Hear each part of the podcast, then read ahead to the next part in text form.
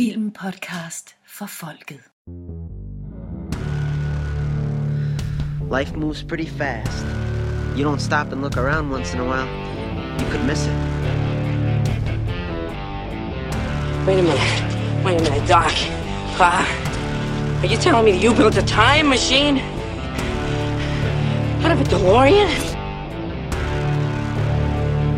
Be afraid. Be very afraid.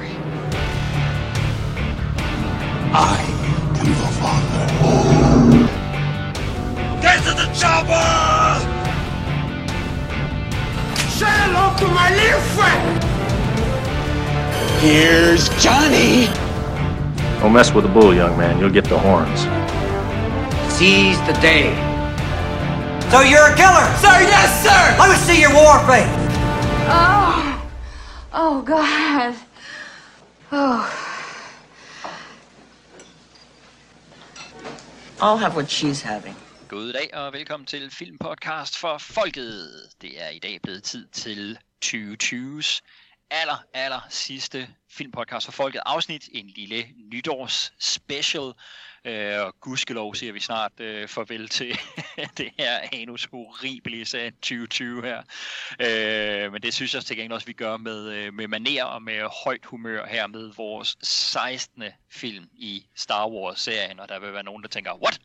Der findes der kun indtil videre 15 Star Wars-film, især når man tæller alt fra Ewoks til den oprindelige Holiday Special til Clone Wars animationfilm med. Men prøv at Vi har simpelthen gravet en ny en frem, og den er næsten den nyeste film, vi nogensinde har talt om. Jeg har faktisk ikke helt styr på, om den her eller sidste afsnit af adventskalenderen Fatman havde premiere først, men den vi skal tale om i dag, den er fra midten af november 2020 og havde premiere på det nye super kommercialiserede streaming site fra Disney Plus. Christian, sig goddag til folket og fortæl os lige, hvad det er, vi skal tale om i dag.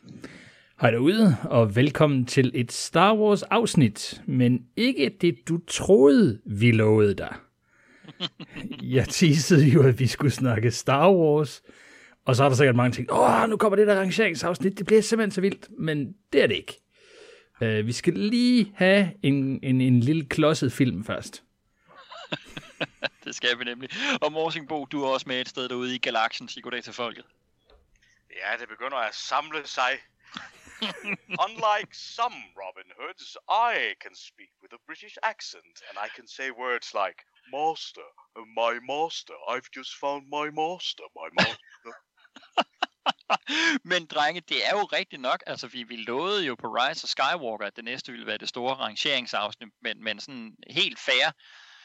Så før vi lovede det, så havde vi jo, eller som du ynder at sige, Christian, at jeg lovede for mange afsnit siden,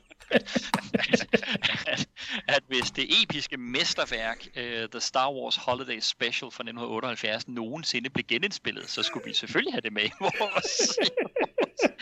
vores startserie. Og jeg ved ikke helt, om det her det er en genindspilning, men på en måde er det, og der er i hvert fald, de vedkender sig i hvert fald lige pludselig arven af The Holiday Special, efter at Disney har købt alle Lucas filmrettighederne.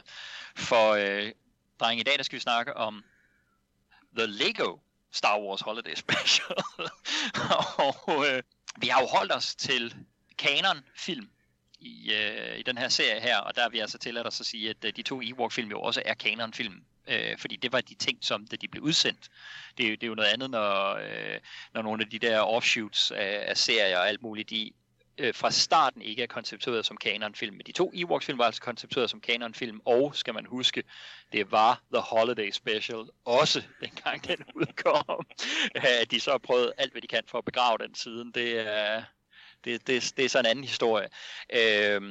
Så den her er jo ikke som sådan tænkt som kanonfilm, men der var jo det der Holiday Special løfte der, og vi blev enige om, at fordi det låner sig bare så godt til en nytårsspecial nu at tale om Life Day og Holiday Special og alt muligt, så derfor tager vi det med. Og så er der altså en chance for at komme til at tale om Lego for første gang.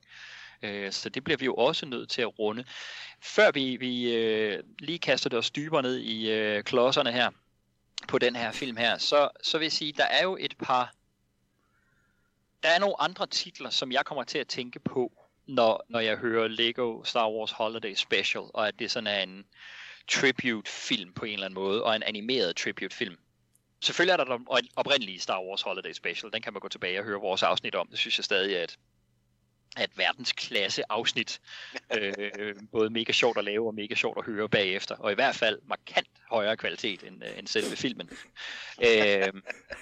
Så er der jo en animationsserie, der hedder Family Guy, som jeg ved, I har set en del af. Jeg har faktisk ikke set særlig meget af Family Guy. Jeg har dog set deres 3 Star Wars afsnit, særafsnit, hvor især det første, Blue Harvest, var ret fantastisk, synes jeg. Det er jo mere eller mindre bare versioner af Star Wars-filmen. Der er selvfølgelig lidt jokes og sådan noget undervejs, men det er ikke sådan en total dekonstruktion af Star Wars-filmen. Det er jo, hvor de bare indsætter Family Guy-figurerne i Star Wars-historierne. Og jeg synes, de falder lidt i kvalitet med de 2 efterfølgende. Hvad det hedder? Something Dark Side, og så It's a Trap! Men den første Blue Harvest, der synes jeg altså, de rammer sådan en eller anden tone, hvor det, altså, man føler sig henført til den oprindelige Star Wars-film. Lad os lige tage dem først. Morsingbo, jeg tænker, du har set de 3 Family Guy Star Wars afsnit. Ja, det har jeg, og jeg er enig i den dalende kvalitet, om end jeg synes, de alle 3 er sjove, og har mange gode påfund, altså absolut. Men det fortæller jo bare for mig også stadig Star Wars' store betydning i popkultur, og hvad det har betydet for rigtig mange skabere, som jo så nu er blevet store navne i Hollywood og i andre sammenhæng, som jo stadigvæk bliver ved med at trække på den her Star Wars kærlighed, som de jo simpelthen har, ikke? Og som mange af os har, på trods af at vi har gået hårde tider igennem, så bliver vi ved med at have det som noget helt særligt, ikke? Altså, og for mig er det, Star Wars er den største franchise, der findes. Så kan det godt være, at i senere år, der har Marvel-filmerne og sådan ting tjent mere og er blevet kæmpe store. Men for mig er stadigvæk den største popkultur-franchise, der findes, det er Star Wars. Og det er fantastisk at se, og det der med, at den bliver holdt i live af entusiaster, som så nu er blevet, som sagt, ja, store folk, der har indflydelse. Og det ses jo også i projekter som Family Guy, som så decideret laver hele tegnefilm, lange tegnefilm, dedikeret til Star Wars-filmerne, ikke? Altså, det er jo herligt, og lige med Lego kan man sige, det var jo også Star Wars, der var med til at bringe Lego tilbage. Det var jo en af de der første, det var jo den store første franchise, som Lego købte sig ind på, eller fik lavet en aftale med, og fik det store gennembrud med legetøjet og med computerspillene. Så det her er jo også en videre fortælling af det samarbejde. Ja, det er fuldstændig rigtigt. Christian, Family Guy og i særdeleshed deres Star Wars-serier, har du set dem? Nej, altså jeg har jo set et afsnit her og der. Jeg synes noget af det er okay, men for mig bliver det meget af det samme. Ja, jeg ved ikke, det er aldrig sådan rigtig tændt mig. Jeg synes, der er for mange gags, der bare ikke er sjove, hvilket er lidt underligt, fordi jeg synes faktisk, Seth MacFarlane i sig selv er ret sjov, så det har måske bare ikke lige været mig, så er jeg mere sådan i retning af South Park for eksempel. Så jeg har ikke set de her 3. Okay, men jeg vil sige, uanset om man er fan af Family Guy eller ej, så vil jeg faktisk sige, at Blue Harvest, den første, den er sgu faktisk anbefalesværdig. Men når du siger Seth MacFarlane, Christian, og vi er i gang med at tale om Star Wars dekonstruktion og animation, så er det jo meget, meget naturligt at hoppe over og tale om Robot Chicken, hvor Seth MacFarlane lægger stemmen til Kaiser Palpatine. Seth Greens store dukkeanimationsunivers, hvor de jo virkelig har dekonstrueret utrolig mange ting, og synes jeg er helt fantastisk. Jeg bliver gladere for det Robot Chicken-univers. Det er Adult Swim, som var selskabet, de ligger faktisk stort set alle sammen, tror jeg nu, på HBO Nordic. Der kan man godt se rigtig mange af de der Adult Swim-programmer, blandt andet også Robot Chicken.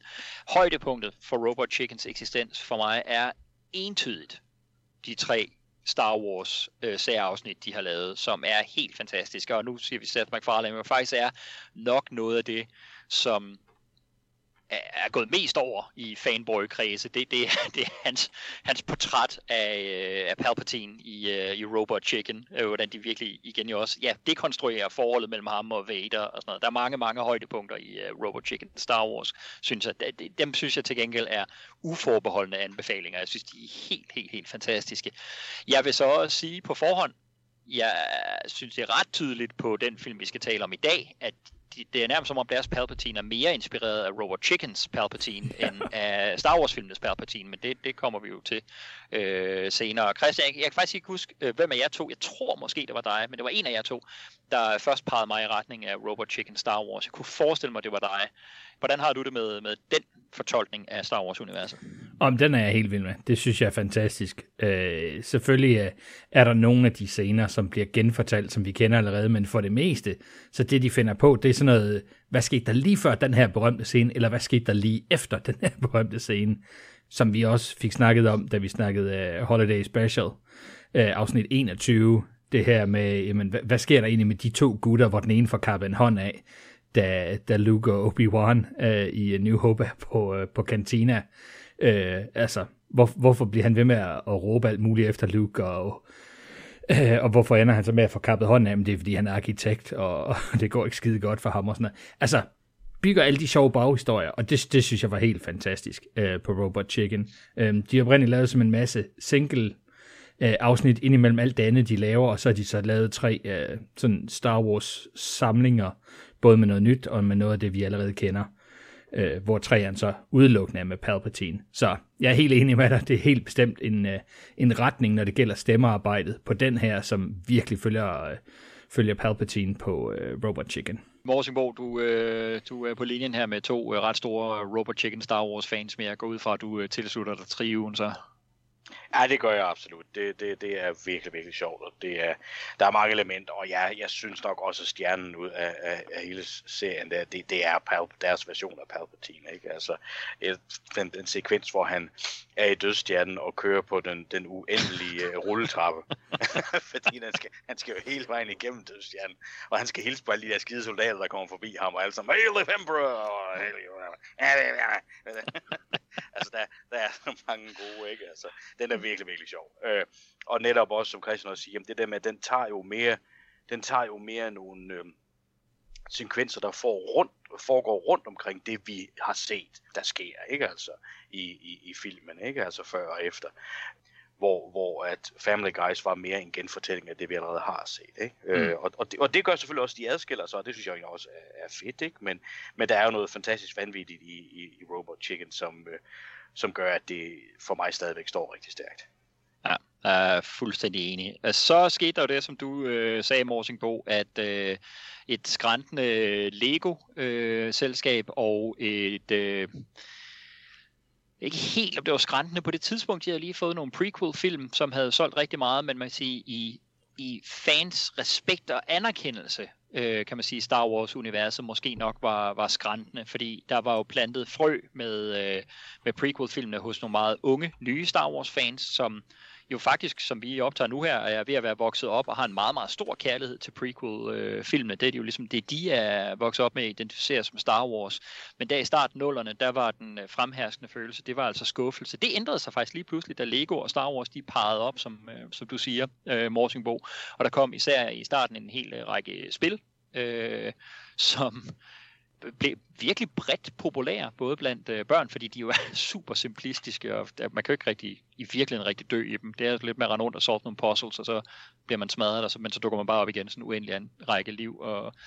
Men de ramte på en eller anden måde både fans af de gamle film, fordi det er måske mere end prequels, hvor dem, der kom tæt på at genskabe stemningen fra de oprindelige film. Og det har jo udvidet sig helt vildt til, at i dag er Lego Star Wars legetøj, og også jo altså store, imponerende Lego-modeller, som bliver bygget og samlet, hvor det er jo mere fædrene, end det er børnene, der samler dem, og der bare ikke skal leges med dem, fordi de skal fandme ikke gå i stykker, de skal stå og være udstillingsværker. Ikke? Lad os blive enige om, at der er noget, der hedder voksen Lego. Det, sådan er det bare, ikke? Det må man sige. Og det er ikke mekanik-Legoen. Nej. Med al respekt for den. Jamen, prøv overhovedet ikke. Altså, jeg er slet ikke lige så stor... jeg tror, altså den største Lego-samler af os 3 er jo klart dig, Christian. Men jeg er da kigger jævnligt med stolthed på en af mine 40-års fødselsdagsgaver, min Aston Martin DB5. Ja, så, altså, det er jo en fantastisk ting, der er sket med Lego. Der også, for jeg tror, vi er måske nogen, der... der legede meget med Lego som børn, men alligevel kigger lidt misundeligt og tænker, hvis vi havde haft det, som børn, hvad det havde været fedt. Men man kan sige, Star Wars Lego er vel nærmest det legetøj forbundet med Star Wars franchisen i dag, som Star Wars dukkerne var, da vi var børn. Altså det er vel den primære merchandise næsten med Star Wars i dag. Det vil jeg sgu næsten sige at Lego Star Wars. Og de er jo blevet enorme samleobjekter også, ikke? Det er på samme måde som det traditionelle klassiske Star Wars legetøj, ikke? Altså, og det ser bare mega fedt ud, ikke? Altså når de begynder at bygge, jeg skulle til at sige, at de bygger dødsstjernen i en til en, ikke? Men det er dog ikke gjort endnu, men de har bygget dem i nogle kæmpe udgaver, ikke? Altså, det er jo bare fascinerende, og så igen, det måske med danske briller, I don't know, men jeg tror nok også, der er mange rundt omkring i verden, der siger det samme. Lego er, efter min mening, det bedste legetøj, der findes. Det udforsker og udfordrer børns fantasi, ikke? Du kan bygge det, der er i hæftet, der følger med, og i kassen, men de klodser kan bruges til 1000 andre ting, ikke? Og tit og oftest får du så også på de der bogen samlet hæfte, der er med der, jamen så er der også en masse andre forslag. Det her kunne du også bygge ud af den, hvis det var, og så videre og så videre, ikke? Det er et fantastisk legetøj. Når man så kan slå det sammen med fankultur og popkultur og Star Wars, Indiana Jones, Harry Potter og så videre og så videre og så videre, så er det jo bare, det går det jo bare op i en højere enhed. Jeg er fuldstændig enig, og man må sige, det er netop det her ægteskab her mellem Star Wars og Lego, som har afstedkommet den her kæmpe succes, der har været for Lego globalt over de sidste 10-15 år. Som du nævner titler som Harry Potter, og der er Pirates of the Caribbean, der er jo alle mulige lines, Marvel slet ikke at forglemme, ikke? Og DC-universet for lige at række hånden ud til dem også. Men altså, det er jo så bredt, hvad Lego kom ind, og sådan de helt store franchises har jo næsten sådan en ting i dag, at den merchandise-ting, de er nødt til at komme ind og lave en licensaftale med, er Lego. Ja, det er og det er jo helt fantastisk. Det er jo simpelthen så fedt, og det er jo spredt ud mange steder, så gik Lego til filmen også. Jeg synes, den første Lego-film, den der bare hedder Lego Movie, den synes jeg er virkelig, virkelig god. Både teknisk, men også historiemæssigt, så er der jo kommet selvfølgelig rigtig, rigtig mange spin-offs og alt muligt andet, som ikke alle sammen har helt den samme kvalitet, men jeg synes faktisk, der har været gode imellem. Så det er jo et... På den måde synes jeg, det er ret vidunderligt ægteskab, som selvfølgelig fører til den film, vi skal tale om i dag. Jeg vil også sige, jeg er jo ikke den store forbruger overhovedet af reality-programmer eller konkurrenceprogrammer i tv, men faktisk en af dem, jeg virkelig, virkelig, virkelig nyder at se, det er det program, der hedder Lego Masters, men det findes i den australske udgave, synes jeg er fantastisk. Jeg var ikke så meget til den engelske, den synes jeg var lidt, men den australske udgave, de 2 sæsoner derude, jeg tror, de ligger på TV2. Jeg synes, de er amazing, som amazing. Ja, lige præcis. Og dommeren Brickman. Og men jeg synes, det er virkelig fantastisk. Altså, de er totalt anbefalesværdige. Det viser, hvad, det er lidt det samme som at se MasterChef-programmer. Der er bare en anden tone i de australske, end der er i de internationale. Det er meget, altså, goddammit. Australske folk, de vinder simpelthen på point der i attitude. Men alle de ting, de får bygget i Lego der, de her folk, der er inde og konkurrerer, det er simpelthen så fedt at sidde og se. Ja. Så det er jo spredt så meget bredt, det her. Så alene er også den årsag, de enorme popkulturelle tråde, de 2 franchises, Lego og Star Wars, trækker sammen her, er det jo oplagt at tage den her i dag. Christian, hvad Morten og jeg har talt en lille smule om Lego nu her. Hvad er dit forhold til Lego og til brandet? Du er jo... Jeg ved ikke, hvordan det var som barn. Som barn legede jeg meget med Lego. Det ved jeg ikke, hvordan det var med dig, men du er klart den største Lego-samler også 3 dage. Jamen, jeg havde ikke rigtig sådan noget franchise-legetøj overhovedet. Til gengæld havde jeg masser af Lego, allerede fra en meget, meget tidlig alder. Så jeg samlede utrolig meget Lego, da jeg var barn, og var så væk fra det nogle år, og så da det ligesom fik sin revival der omkring 99, hvor det store, den store aftale, de i hvert fald fik lavet, det var omkring The Force Awakens, hvor de lavede nogle modeller, som ikke solgte så godt, og så kom den her Naboo Fighter ud, den med de spidse motorer, som solgte fuldstændig vanvittigt. Og det var ligesom der, hvor man kunne se, okay, hvis vi laver nogle modeller, som ikke bare er hvilke klodser har vi allerede trykformene til, fordi det er jo normalt det, der er begrænsningen. Men vi laver nogle modeller, som virkelig ligner det, der er i filmen, og som har nogle af de her Lego-klodser, som ikke allerede eksisterer i produktion. Jamen, så kan vi virkelig sælge mange af dem. Og så bliver det jo lige pludselig samleobjekter. Det var det var det, hvor vores forældre eller bedstefolk, jamen, de har samlet på forskellige ting for deres barndom. Nogen har samlet på hæfter, det ene og det andet. Nogen har samlet på bilkort, og jeg tror, vores bedsteforældre måske samlet på mønter eller frimærker og sådan noget.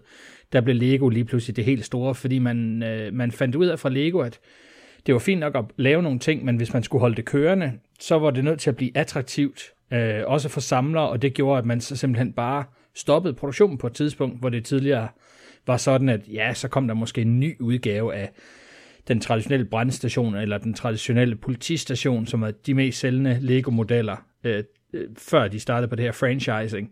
Så kom der måske en ny udgave af det hver 5. år, eller sådan noget. Men med de her store franchise Lego-sæt, så bliver det simpelthen bare besluttet, at de kører måske et år, og så er det slut. Væk med det, så kommer de aldrig igen. Så hvis man var samler, og hvis man var hardcore samler, jamen så var det altså med at komme til fadet, mens de var her. Så jeg har samlet rigtig meget, og meget af det Lego, jeg har, er noget, som bare står i kasserne, fordi it's worth a lot of money, man. Det er jo blevet... Og Christians adresse er... det er jo blevet samlerens problem nu, ikke? Skal man pakke det ud, eller skal man ikke pakke det ud? Og har man plads til at pakke det ud? Fordi de sæt, de laver... De sæt, man startede med at lave i 99, det var jo nogle små nogen. Altså, det var på størrelse med en musemord, that's it. Men dem, man laver i dag, altså... Der kom jo en udgave af The Millennium Falcon til jubilæet, men med et lille price tag, hvor der stod 6.999. Og dem, der vidste, at dem, der ligesom kendte priserne, de vidste jo også, at den forrige Millennium Falcon, som var blevet udgivet 10 eller 15 år tidligere, den var mere end fordoblet i pris. Så var man villig til at lægge 7.000 clams på bordet, velvidende, at den højst sandsynligt gik i dobbeltpris på et eller andet tidspunkt. Ja, måske. Eller skulle man pakke den ud og så satse på, at den bliver de ved med at producere. Who knows? Jeg synes, det er super fedt med Lego. De laver hele tiden mange fede ting, og nogle gange går de også tilbage til franchises efterhånden, som teknikken med at lave de her molds, de bliver bedre og bedre. Du nævnte selv Harry Potter-serien, Nikolaj, hvor man jo havde lavet nogle sæt, men de så lidt simplistiske ud. Og der har man jo så inden for de sidste 3-4 år lavet nogle fuldstændig sindssyge Harry Potter-sæt til den næste sådan generation. Selvom filmen egentlig er færdig, så har man valgt at sige, jamen, vi skal lave en vildere udgave af toget. Vi skal lave hele Hogwarts som én kasse. Og så skal vi have den her over, vi skal have en Quidditch-match, bane herover, og hvad der hvis vi kunne lave sådan og sådan. Så det bliver lige pludselig endless possibilities, og det virker som om, at de har fat i den lange ende nu. Alle store film, eller alle store franchises, de vil have lavet Lego-modeller.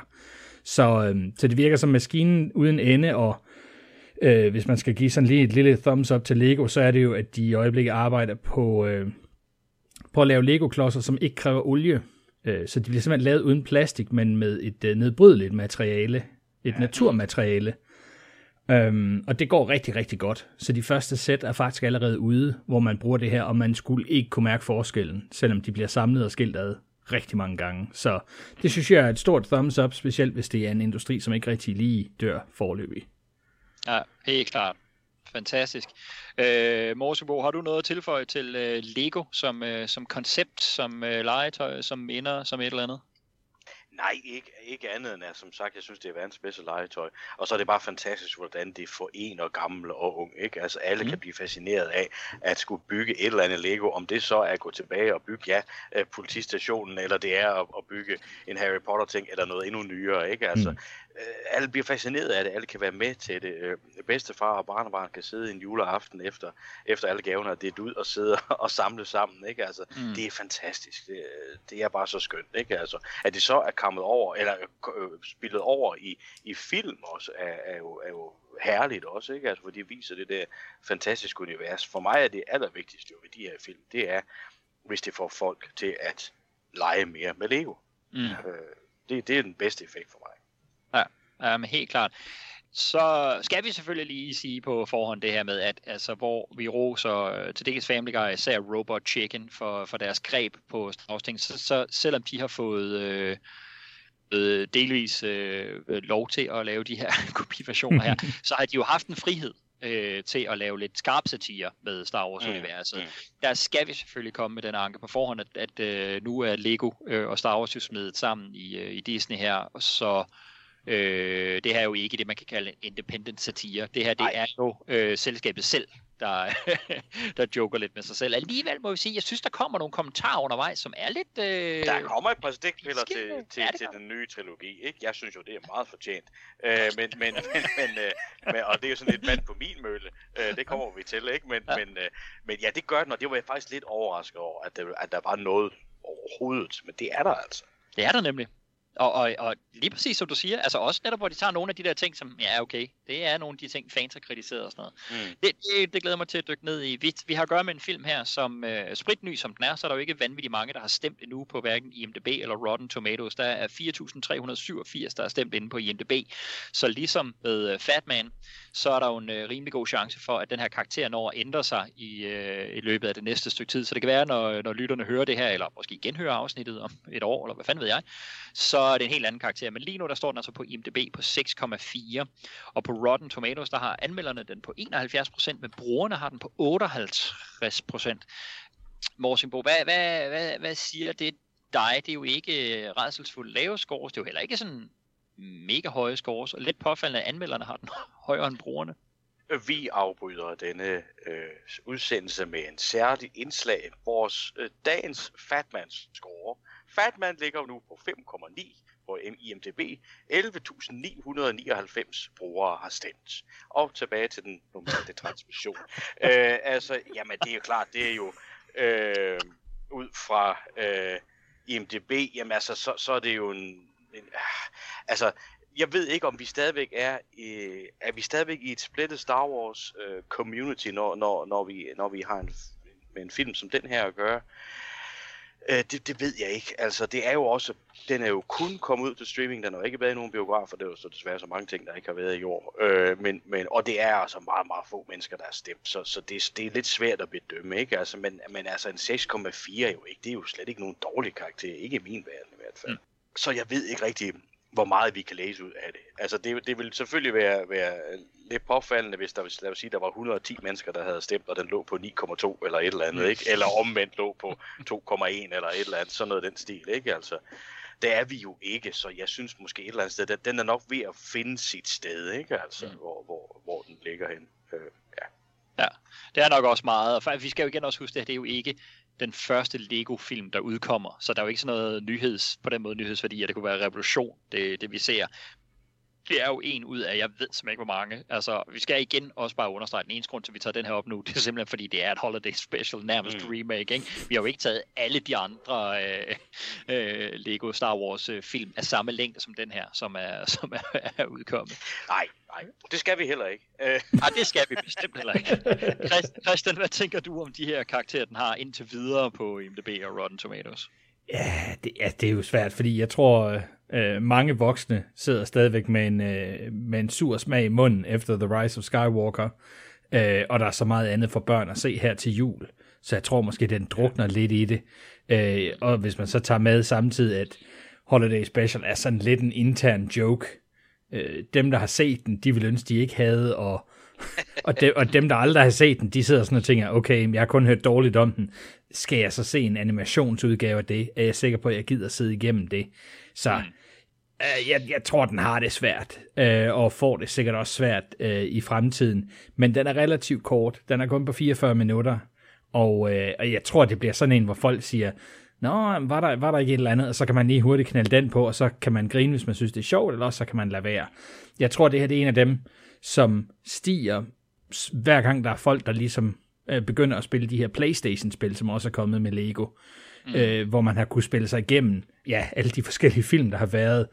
Og det virker som om, at de der, både filmen, men selvfølgelig også de her shorts, at de ligesom får et løft hver gang, der kommer et nyt spil, fordi så folk har været tilbage og spille de gamle, og det var også skide fedt. Og humoren passer jo. I siger jo også, at humoren er sådan disneyficeret, men det synes jeg jo altid, den har været i spillene. Altså i PlayStation-spillene er den jo heller ikke grov. Men der er jo også nogle små indgags, hvor selvom det er en gennemspilling af filmen, quote unquote, så er der stadigvæk plads til, at man kan gøre grin med nogle af de ting, der er der i. Hvad er der inde i skabet og sådan nogle ting. Det er sådan noget børnehygge humor. Og jeg tror også, at den finder sin plads, men det bliver aldrig den store sælgert. Altså, det bliver ikke den, som alle skal se, fordi, det er det nye Star Wars her i december. Ej, det tror jeg er over. Men jeg tror, giv det noget tid, så kommer det helt sikkert, om ikke andet så til næste jul. Men det tror jeg, du har fuldstændig ret i. Jeg synes, humoren er jo meget lojal over for netop, som du siger, humoren i Star Wars Lego-spillene og sådan noget. Der er nok heller ikke nogen tvivl om, at både Disney og Lucasfilm, og hvis man endelig spørger ham, George Lucas, sikkert også alle sammen vil vedkende sig den her mere, end de vil vedkende sig Star Wars Holiday Special. Selvom det er interessant, der bliver, synes jeg, med Disney, men de har jo på den anden side heller ikke rigtig noget i klemme med den oprindelige. Altså, de har jo meget mere omfavnet Holiday Special end Lucas, der virkelig sikkert er ved at brænde op ind i over, at titlen overhovedet bliver nævnt igen her. Der er selvfølgelig også den faktor, der spiller ind, at Disney Plus har været ude et stykke tid i USA, men er jo relativt nyt i Danmark, så selvom det giver jo super god mening at lancere den her op til jul, helt klart, så ligger den som en julefilm derinde, så er der bare så meget content på Disney Plus, som folk skal igennem og opdage først og sådan noget, før jeg tror, de kommer til den der nye Lego Star Wars ting. For det første er der meget andet Star Wars og meget andet Star Wars Lego. Der er jo rigtig, rigtig mange ting derinde. Der er jo også rigtig, rigtig mange, det er jo Disney, så der er jo rigtig mange juleting. Så det er ikke engang sådan, at jeg oplevede, at den sådan skilte sig specielt meget ud i forhold til, hvad der ellers lå juletilbud derinde. Så selv der tror jeg, folk de skal ret langt ned i bunken. Så det kan sgu godt være, Christian, du har ret, at der vil være mange, der vil opdage den første gang. Der ville have været mange, der ville have opdaget den første gang næste år til jul. Hvis ikke der var, fordi Filmpodcast for Folket udsendte det her afsnit, så alle nu kommer til at kende Lego Star Wars Holiday Special og sidder og ser den i januar og februar i stedet for. Det kan være, det bliver en januar-tradition. Skal jeg også huske, altså, bare fordi den er sendt ud til jul. Altså, Life Day er jo bare en højtid. Det er jo ikke nødvendigvis jul, jo. Ja. Definitionen i den originale udgave Holiday Special var også så løs på, hvornår det var, hvad det betød og hvad det skulle bruges til. Så jeg tror, det går fint at se den her i juli, selvom der står Holiday Special. Det har ikke noget med jul at gøre i hvert fald. Nej, der er kun lige det der med, at det begynder at sne på et tidspunkt. Men det er alt det kommer vi til. Meteor shower, et eller andet. Ja, præcis. Eller aske fra afbrændte porks. Yeah. Yes. Die, motherfucker! Ja, sidder jeg her med en klump i halsen som den største pork-fan på. Så vi er meget stille. Ja. Må de kløjse i det? Nå, men det falder jo fint ind i traditionen i USA, også det her med, det er jo the holiday season, vi stadigvæk er i på en eller anden måde. Det starter jo vel i bund og grund tilbage fra Halloween, og så kører det hen over Thanksgiving og så hen til jul, hvor der jo også er Hanukkah og andre religiøse festligheder og Festivus, hvis man er Seinfeld-fan, og Festivus for the rest of us! Så det er it's a beautiful thing. Så det giver sådan set mening, og det er jo også en dejlig inkluderende måde, man kan sige, med at bare kalde den The Holiday Special. Hvis de dengang havde gået tilbage og kaldt den The Christmas Special, det havde også været lidt mærkeligt, fordi hvordan får vi lige flettet ind i Star Wars, ikke? Altså, så jeg synes, det er så fint, de kalder The Holiday, ikke? Altså, det, at der er noget, der bliver fejret, ikke? Men specifikt, hvad det er lidt lige meget. Det er jo det. Det ville jo være noget rod at tage sådan noget jordspecifikke ting op i Star Wars-universet. Man kunne heller ikke forestille sig, at der var en eller anden udgave af Jingle Bells lige pludselig. Nå. Lad os se, hvad der sker senere i dagens afsnit. Vi løfter lige en lille bitte smule på The Wizard of Oz-tæppet her og afslører noget bag scenerne. Vi tre havde en diskussion om den her film, og det her afsnit skulle være en del af vores Star Wars-serie, så man nemmere kan finde det her afsnit, når man er inde på hjemmesiden og søger på vores Star Wars afsnit, og også så man, når man er i gang med at høre alle vores Star Wars afsnit derinde, får det hele med.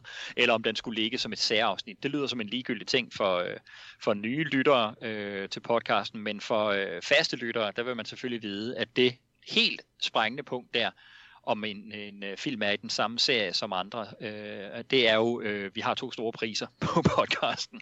Vi har en Jack Elam-pris for folk, der yder væsentligt foran kameraet i film i minimum 2 FFF-serier, og vi har en Dimitri Chomkin-pris til det tilsvarende til folk bag kameraet.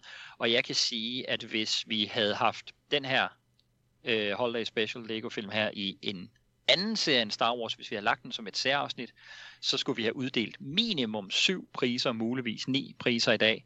Fordi vi lægger den i Star Wars-serien, så er det tal et stort rungende 0. Fordi vi har faktisk rigtig mange, som har haft andre roller eller andre jobs i Star Wars-serien, men som vi selvfølgelig ikke kender fra noget som helst andet end fra Star Wars, i hvert fald i filmpodcast, for folk øje med. Så der bliver altså uddelt absolut 0 priser i dag. Til gengæld er der lige en stak navne, som jeg lige vil nævne. Jeg har faktisk kun et navn bag kameraet, og det er jo fordi, vi regner stemmepræstationer for foran kameraet. Et navn bag kameraet, som jeg vil nævne. Hvis man tager de andre kollektivt, så er det erfarne folk fra computerspilsbranchen, det er erfarne folk fra animationsserier, primært selvfølgelig Star Wars animationsserier, både Clone Wars-serien og Rebels og Droids og hvad der ellers har været, Resistance og selvfølgelig også alle Lego-tingene. Men jeg vil alligevel sige, at sounddesigneren på den her, det er Matthew Wood, som har været Oscar-nomineret 5 gange, blandt andet for de 3 nyeste Star Wars-film. Han er selvfølgelig et meget stort navn. Han var også sådan en, han har også lagt stemmer til en del mindre roller i de nyere Star Wars film, så der var sådan en, der kunne have kandideret til begge priser. That's not gonna happen. Men Christian, det er jo selvfølgelig på lydsiden en meget stor kapacitet at have hævet med over til Lego Star Wars Holiday Special, og lydsiden er jo også meget, meget afgørende i en animationsfilm, så det er måske meget fornuftigt at hedde Matthew Wood over. Ja, altså, det de her animationsfilm, de lider under eller bliver hjulpet af, det er jo, at de har et væld af musik og lydeffekter og et generelt sounddesign, som folk forventer. Og skal man sælge en animations lidt jokey Lego-film til Star Wars-fans, så skal det også lyde ligesom Star Wars. Og så hjælper det altså ikke, at de har fået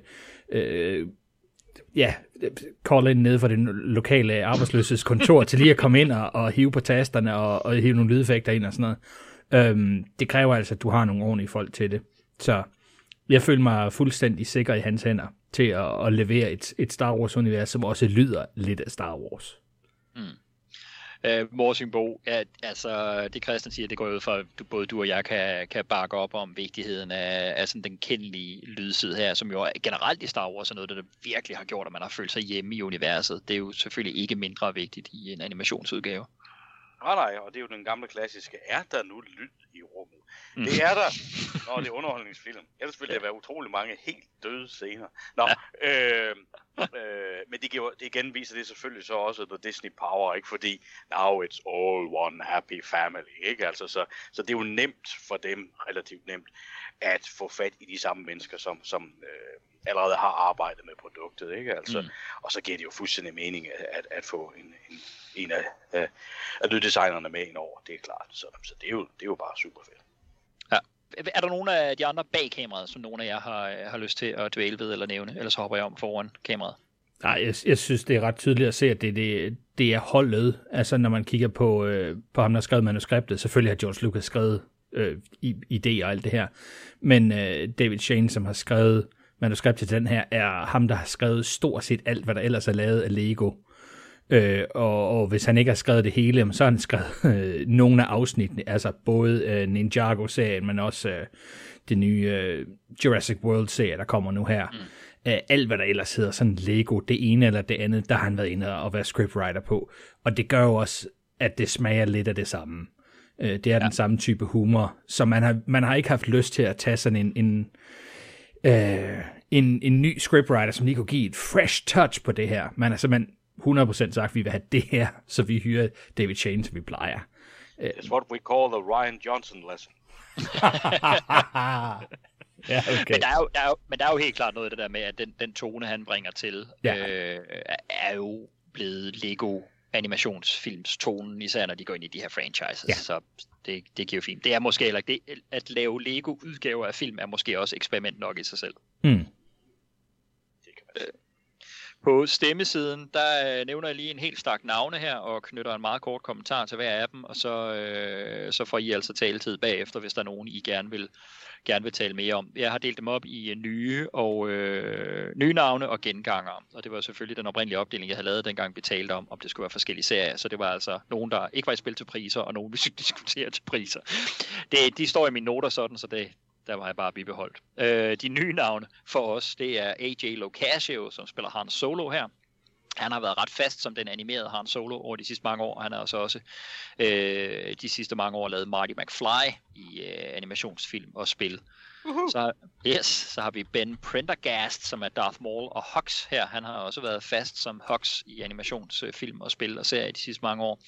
Vi har Eric Bauza, som er Luke Skywalker her. Jeg har ikke rigtig lige fundet, at han har lavet Luke Skywalker specielt meget før. Det kan godt være, at jeg bare lige har overset noget, men han har simpelthen så mange animations- og især computerspils credits på CV'et. Så han er altså meget etableret voice-navn. Og det går jo igen med dem her. Altså det er virkelig, det er navne, vi måske ikke rigtig kender, men det er virkelig, virkelig erfarne navne. Det er for voice acting i spil og computerserier, eller animationsserier.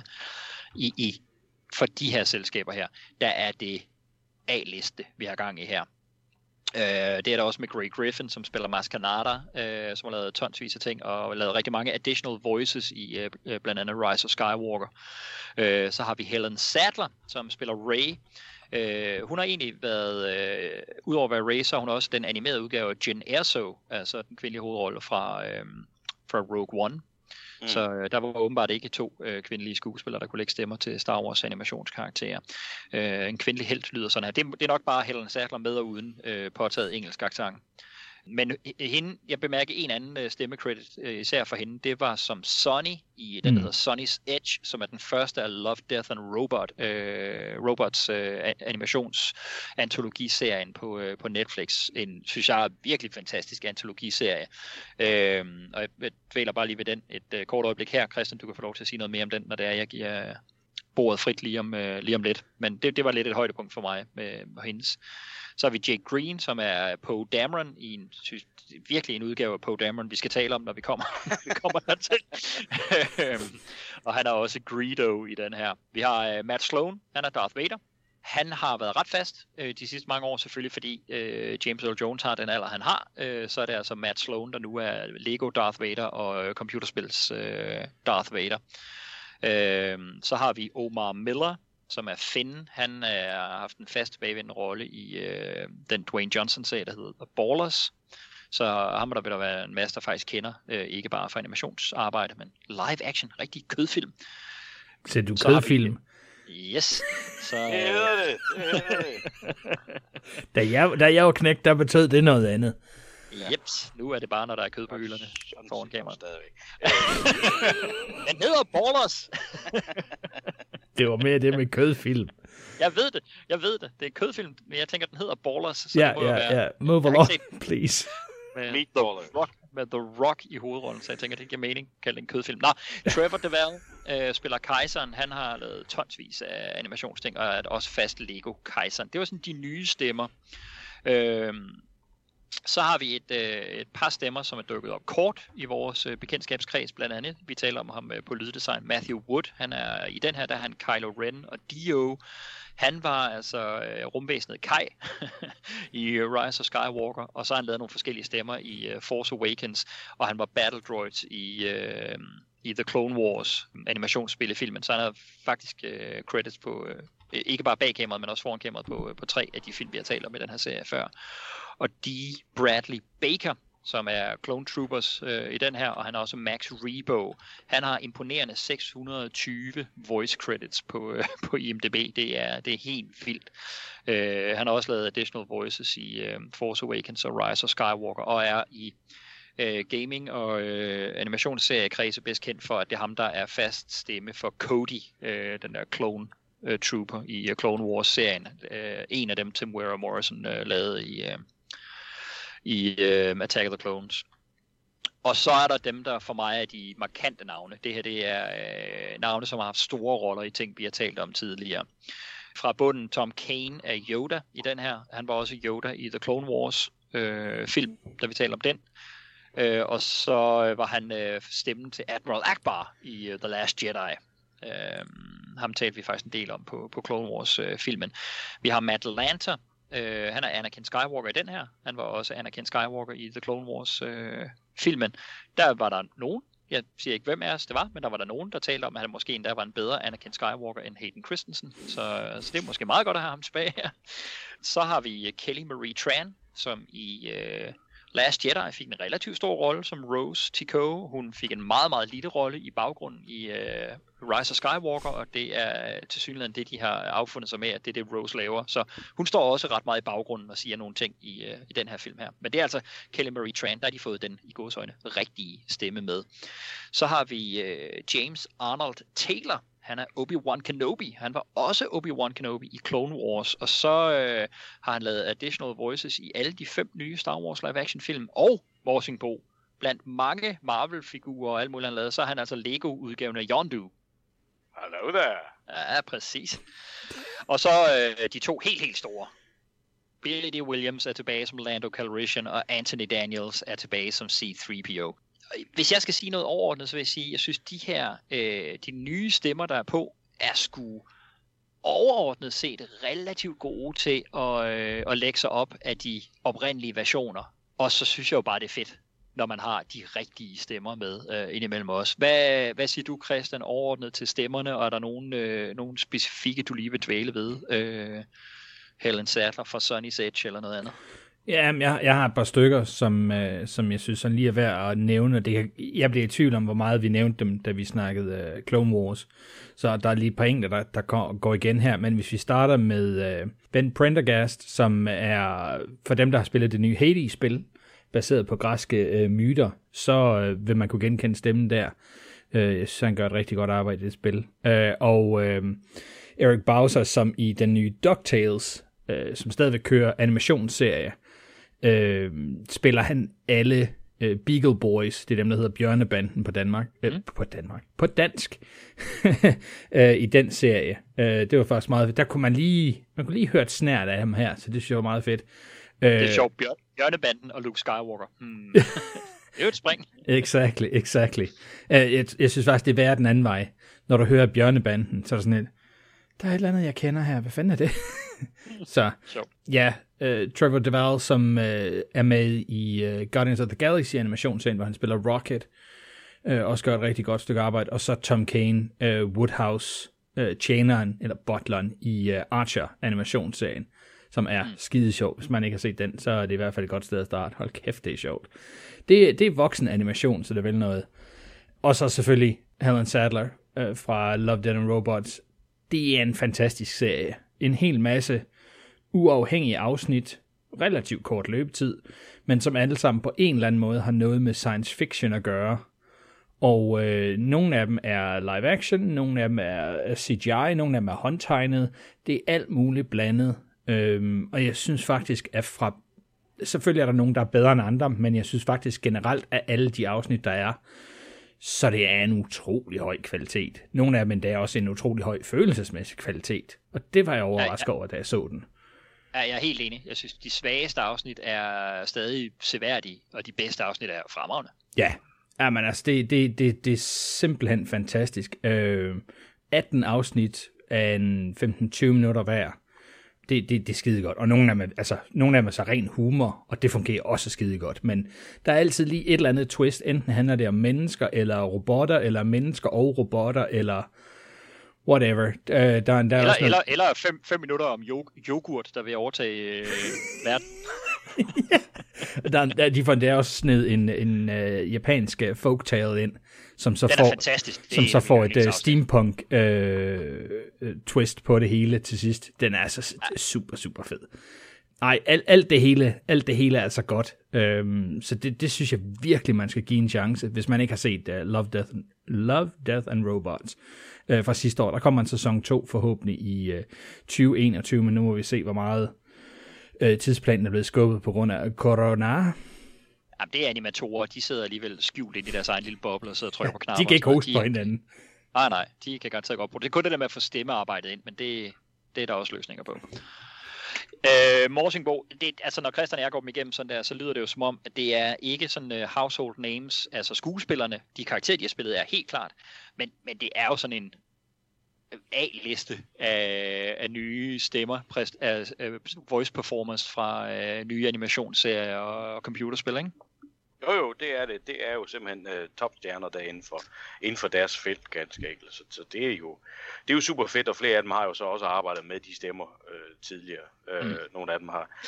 Jeg satte mig jo, på trods af, at jeg jo ikke kan lide Star Wars, Clone Wars animationsfilmen i vores serie, så har jeg jo sat mig ned og set hele serien, eller det vil sige, jeg har set udvalgte afsnit. Man kan finde sådan nogle lister over, hvor man springer alle filler-afsnittene over, for ligesom at få stick to the story, ikke? Har så også gjort det samme med Star Wars Rebels. Og det er faktisk anbefalesværdigt at finde de der lister, hvor man ligesom kan finde sin rute igennem, så man kun ser lidt under halvdelen af afsnitten, ikke? Og så får en forbundet historie igennem. Det er faktisk, det er sgu egentlig meget fedt, også i forhold til hele historien bag det alt sammen. Og hvis man skulle have lyst til at se The Mandalorian, hvilket jeg da absolut vil anbefale, så er der en masse baggrundsviden at hente i de serier, som kan løfte den serie. Men der er jo mange af de her navne, der går igen, og det er jo skønt, og det understreger også bare, at det her er the cream of the crop, når det kommer til voice acting. Ja, og nu synes jeg simpelthen, at vi skal til at kaste os over selve filmen, finde ud af, hvad det er, der foregår her. Jeg vil sige, jeg gik ind til den her med, selvom det var Holiday Special, så med en vis forhåbning, fordi hvis man har hørt hele vores Star Wars-serie, selvfølgelig har man det, det er jo klart, alle har da hørt alle vores Star Wars-afsnit. Udover i hvert fald, hvis man har gået i gang med det her afsnit.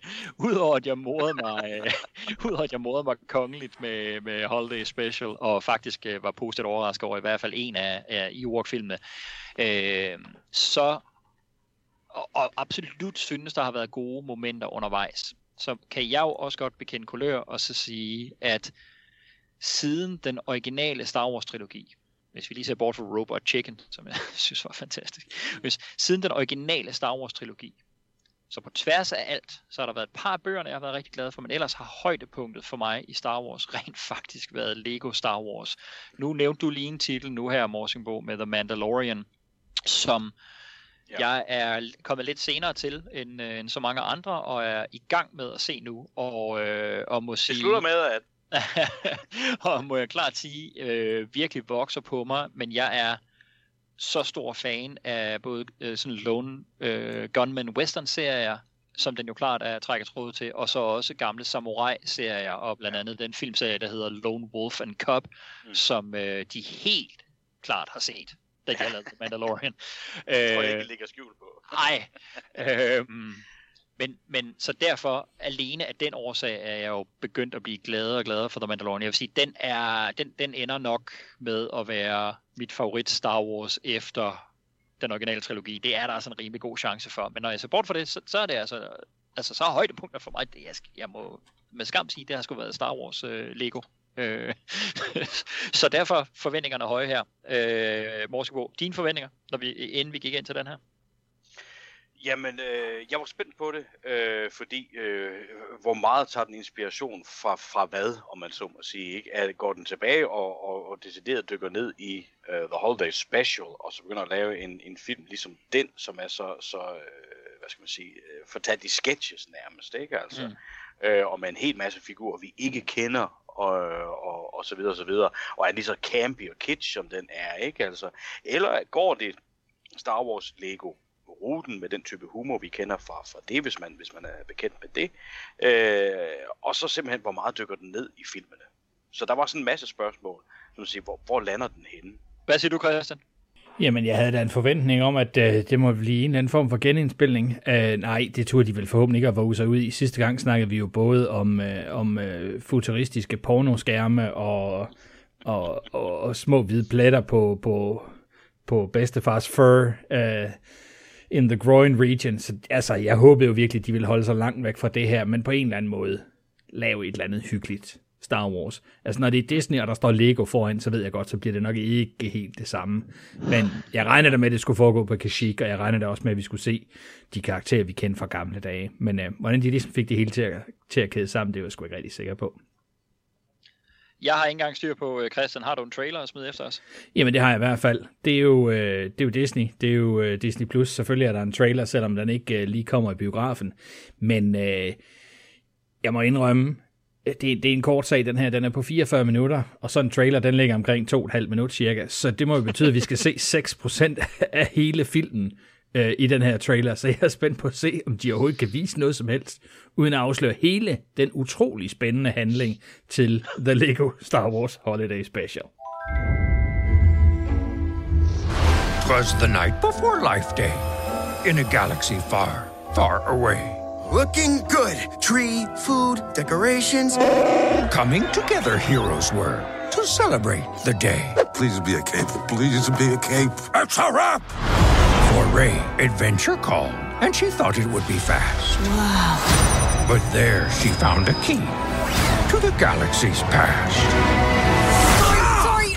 Oh, Master Luke, what are you doing? This is so cool! We've seen my master. My master's master. Concentrate. My master's father. Impressive. My master's father's master. Emperor Palpatine? Hmm? I don't believe it!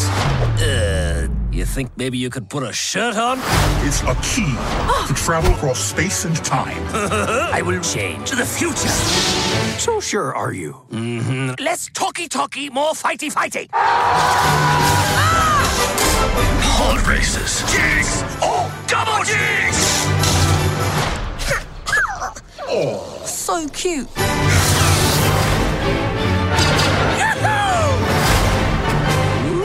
Gimme, gimme, gimme! Galaxy's best emperor. Meh! You thinking what I'm thinking? Music! A time of joy. This is... Ray! Of friendship. Of family. Who are you guys? Master Skywalker. My son. I mean, these binary sons. Unta, unta, solos? You wanna shoot first? After you. Okay, og Christian, hvad er så dommen? Det er spoilerific. Ja, altså. I knew that was gonna happen. Ja, lige netop. Men det tror jeg alle gjorde. Jeg synes, det er sødt, de lader Yoda fortæller. Og stiller det op ligesom et juleeventyr.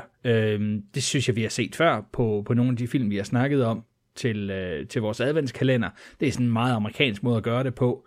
Og så selvfølgelig så laver de det Star Wars-agtigt her. Jeg synes, det er super fedt. Vi får introduceret lidt om, hvilke karakterer der er med, og hvad forventningerne kan være til af humor, specielt på Palpatine-fronten. Synes jeg, det er ret tydeligt, hvilken retning de er gået i. Og det virker da meget lovende, det her. Altså, jeg synes, det ser sjovt ud. Jeg er ikke sikker på, om det bliver sådan slummer på maven sjovt. Men jeg kommer til at trække på smilebånd, for det gjorde jeg i hvert fald over traileren. Ja. Jamen, lad os se her. Yoda starter med at sætte scenen for os, som fortæller. Det er jo meget klassisk i de her juleeventyr, så er der en fortæller. Vi er i perioden efter The Rise of Skywalker, så hey drenge, kronologisk så ligger vi jo rigtigt med der, hvor vi har sendt den her ud. Og som han nærmest får sagt, så er der brudt fred ud over hele galaksen. Det gør også, at det er tid til at fejre Life Day, og Life Day er jo den her helligdag, som... lidt fluffy helligdag. Jeg har stadigvæk ikke helt 110% fundet ud af, hvad den egentlig indebærer, og hvorfor, og hvordan den var ledes. Men den er jo meget omtalt i The Holiday Special fra 78, det der, den stammer fra. Og så er det eneste andet tidspunkt, jeg egentlig er bevidst om, den på noget tidspunkt blev nævnt, eller første gang den blev sådan lidt officielt anerkendt, det var faktisk i The Mandalorian, hvor den blev omtalt i det første afsnit der. Og så altså nu her. Men det er tid til at fejre Life Day. Jeg er sikker på, Christian, du måske kan sige noget meget mere om hvad det indebærer her lige om lidt, når jeg slipper mikrofonen fri. Vi klipper til Kashyyyk, som vi har fået etableret i Holiday Special og i Revenge of the Sith, at det er Wookieernes hjemplanet. Der er 1000-årsfalken og en masse af vores venner, og de er i gang med at forberede Life Day. To, der ikke helt har tid til at deltage i Life Day-forberedelsen, det er Rey, og så er det Finn. Og Rey har altså påtaget sig at træne Finn in the ways of the Force, og træne ham op til at blive en ny Jedi. Så Last Jedi, pish posh, der kommer en helt ny generation af Jedis her, det skal Rey nok sørge for. Imens der giver Poe, som man må sige har fået lidt karaktertwist her, eller også er det... altså, han er jo en af dem, der bliver gjort tykkest grin med af alle de nye Star Wars karakterer.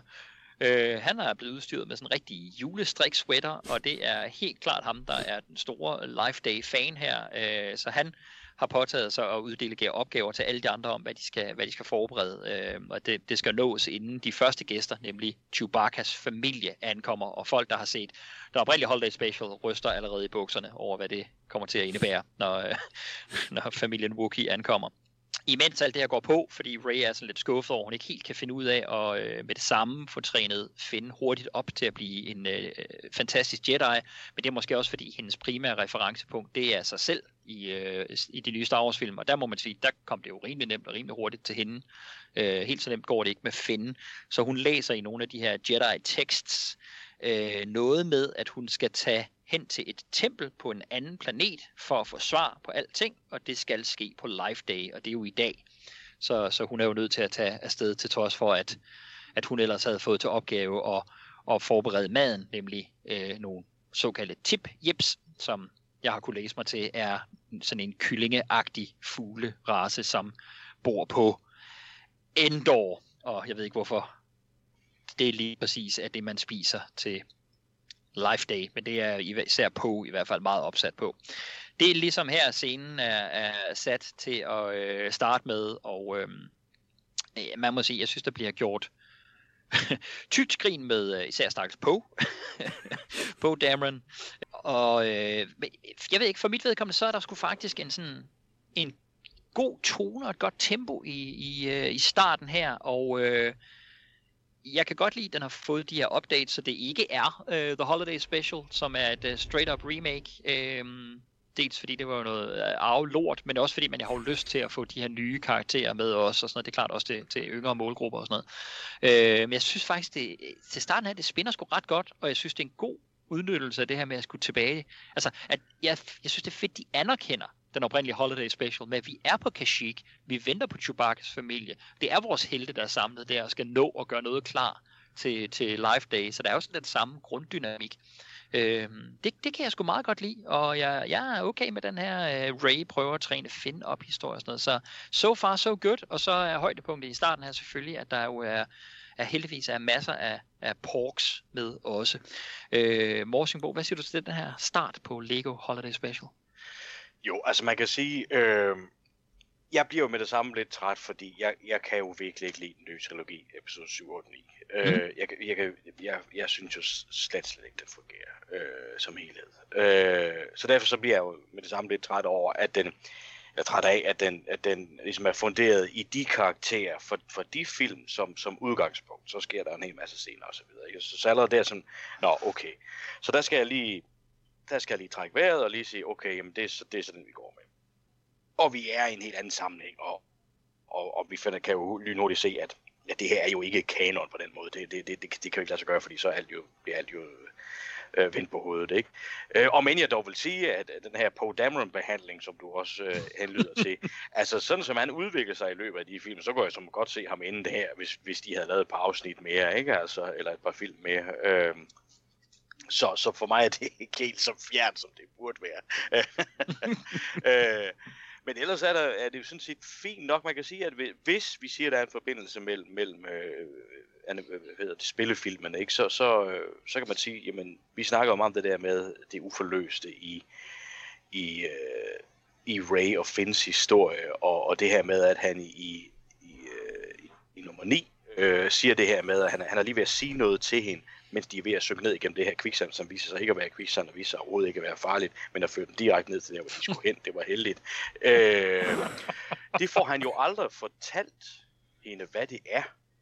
Og der er blevet spekuleret meget i, om det er fordi, han er ved at fortælle hende, at han elsker hende, er det fordi, han er ved at fortælle hende, jeg er forresten force-sensitive, som om det var vigtigt, mens de lige er ved at dø. Det får han aldrig fortalt færdigt. Og vi får en meget uforløst afslutning, synes jeg, på deres forhold. Siger, nu, det arbejder I så videre på her og siger, jamen, der er jo i hvert fald ikke noget kærlighed umiddelbart. Men til gengæld, så har vi ligesom indset, at jamen, han må fortsætte på en eller anden måde, fordi hun er i hvert fald ved at optræne ham til at skulle være Jedi. Hvilket kunne have været en meget sjov historie at putte ind i filmene, men hold nu i det. Så som udgangspunkt synes jeg, at det er meget fint, at hun er i gang med at lære ham, hun er frustreret over, hvorfor det, hun ikke kan det, fordi hun plejer jo at kunne alting med det samme bedre end nogen andre. Så derfor giver det jo ikke mening, at hun heller ikke er den bedste Jedi Master med det samme. Så derfor skal hun have fundet nogle svar på det. Ikke? Det synes jeg er en fin setup, ikke? Altså i det her skøre univers, vi har. Ikke? Og så har vi den her fokus på den her fest, der skal være, og den foregår på Kashyyyk. Det synes jeg også er helt rigtigt, den gør det. Det er en god måde at lave et link til den oprindelige Holiday Special, fordi vi skal ikke ud i alt det, der foregik i den. Men så er der ligesom lidt et link. Det synes jeg fungerer fint på den måde. Ikke? Altså... Ja, så som helhed er jeg jo sådan set okay med på det her. Og vi fornemmer selvfølgelig med det samme, at vi er med i en komedie. Det er klart, ikke? Altså, og jeg sidder ikke og lærer højt faktisk ikke over noget i den her film. Men jeg synes, den er meget hyggelig, meget sød og meget sjov. Altså, og en okay start for mig. Christian, jeg skal nok til samme sted som Morskenboen, at det er ikke mange gange i den her film. Han siger ingen, og jeg siger måske et par steder, men det er ikke meget, at man kommer til at grine højt. Men jeg hygger mig sgu også ret meget, vil jeg sige, so far her. Christian, samtidig så er Morskenboen jo på ingen måde for fin til lige at give en ordentlig svin samtidig til den nye trilogi her. Der kommer flere. I tvivl om.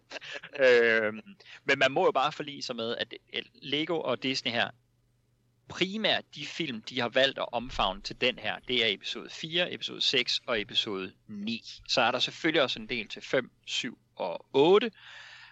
Relativt lidt til prequel-trilogien. Den er med, den er nævnt, men det er ikke den, de dvæler ved. Det her, det er først og fremmest et møde mellem den nye trilogi og den oprindelige trilogi. Så kommentarer på de ting, på det Morseboen har sagt, og så vil jeg sige, for mig er et af højdepunkterne her den første. Det er altså den måde, som vi allerede har antydet lidt, at Disney alligevel godt vil lave satire over deres egen nye værk. Og det sker jo til at starte med her i form af Poe, hvor de andre karakterer siger, nej, alt er godt. Vi er først i problemer, hvis Poe han siger, jeg har en plan, hvorefter han så siger, jeg har en plan, og de er alle sammen står og laver facepalms. No. Fordi vi jo godt ved i den nye trilogi, at det var aldrig en god ting, når Poe han sagde, jeg har en plan. Selvom det ikke helt virkede, som om filmene var bevidste om, at det var en dårlig ting, når Poe havde en plan.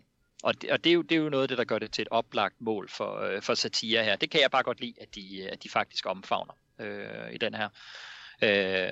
Ja, jeg synes, der er... Jeg er sgu positiv, og jeg er glad for, at det er de nye karakterer, de starter med her. Også selvfølgelig, fordi jeg ligesom Morseboen godt ved, vi får de gamle med os senere.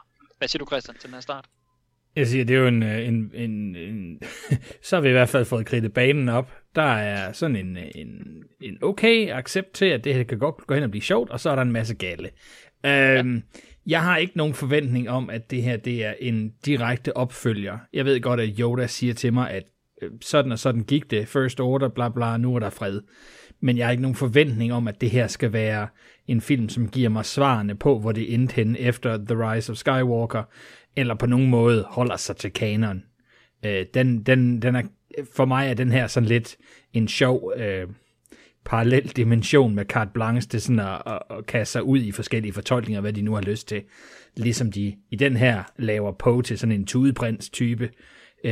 Fint nok, hvis de har lyst til det, så synes jeg bare, de skal give den gas. Jeg har ikke nogen forventning om, at han skal holde sig til at være den samme Poe som sidst. De genbruger nogle af stemmerne, det synes jeg faktisk er meget fedt.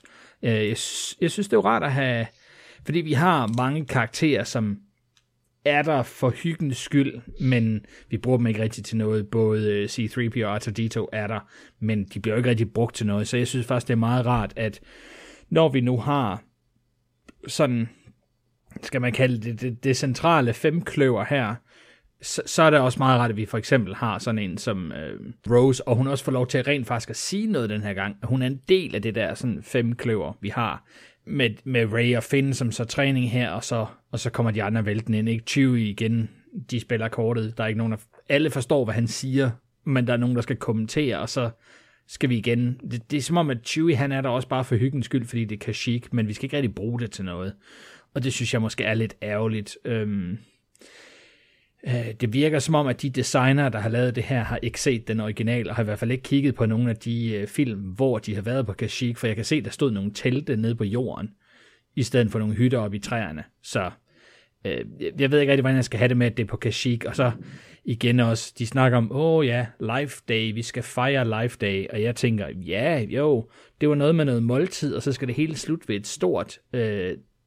Tree of Life, vi skal teleporteres til, et eller andet på en skjult måne et eller andet sted.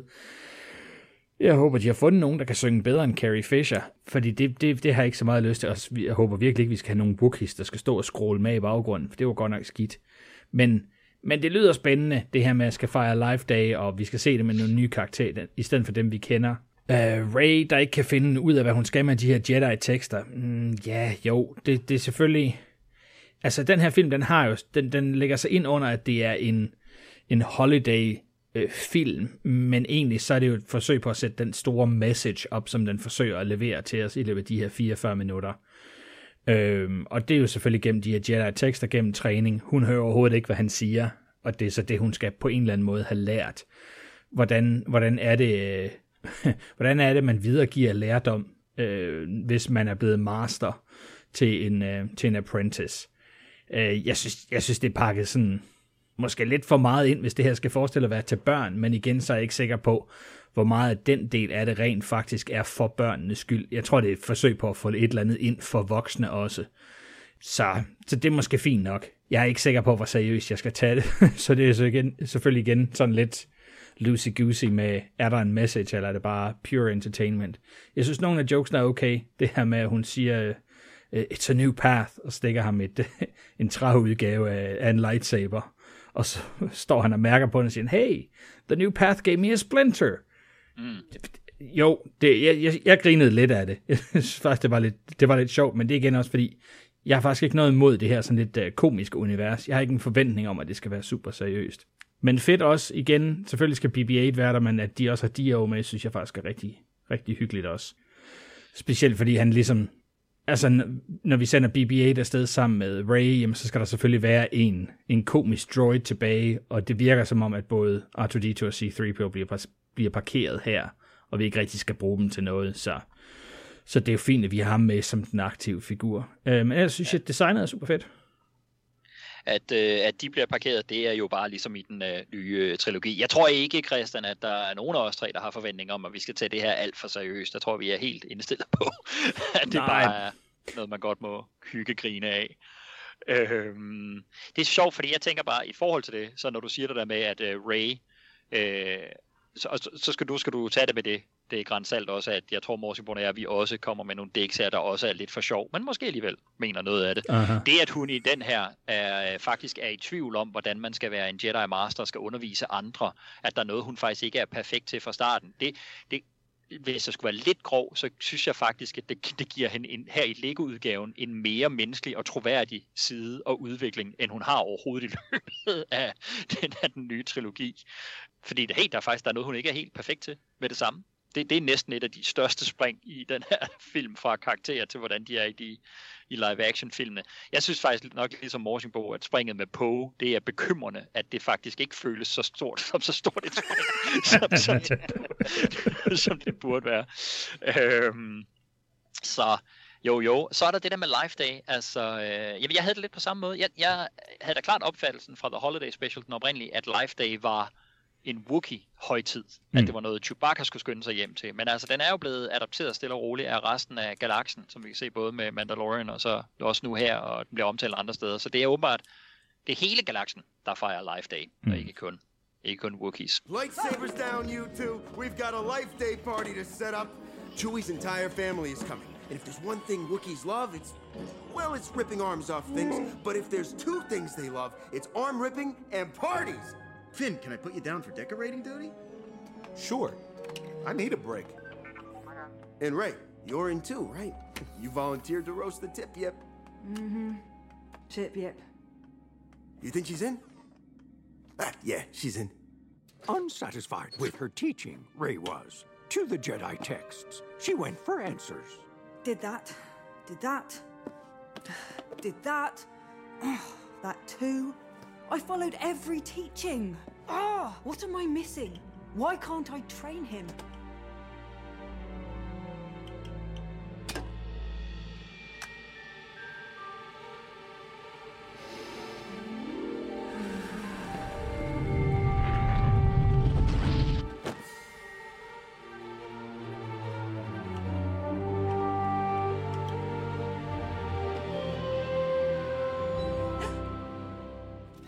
All right, people, Chewie's family is on their way. We got a lot of work and not a lot of time.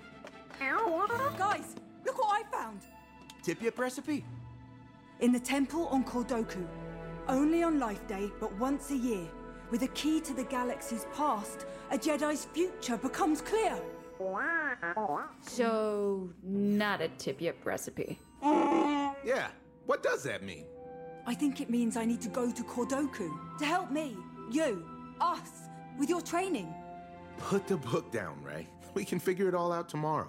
Even Jedi Masters deserve a day off. Life Day is today. I'm afraid I have to go now. No!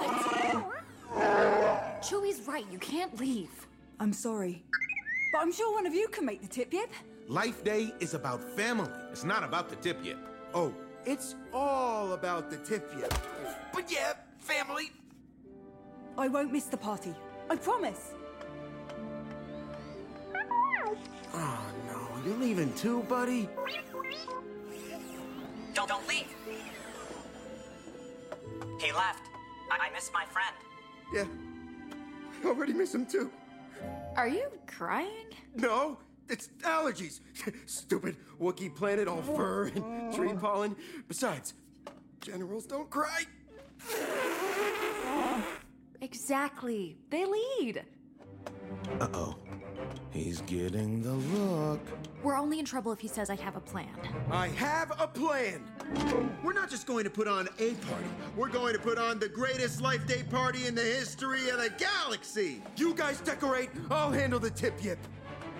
Have you ever made tip-yip? No, I have not! Ray, wait! You're not leaving because of me, are you? No, Finn. Because of me. I know I can become a Jedi! Which is why I have to go. So you are leaving because of me, right? May the Force be... You know the rest. Nå, Rey og BB-8, de er fløjet afsted. De lander på planeten Kordoku, som jeg aldrig har hørt om før. Der finder de templet, og de finder den her juvel, som er ligesom The MacGuffin i den her film. Og den kommer de til at aktivere, og det gør, at de bliver suget igennem tid og sted. Og det er selvfølgelig det, der sker nu, som er high-konceptet for den her film.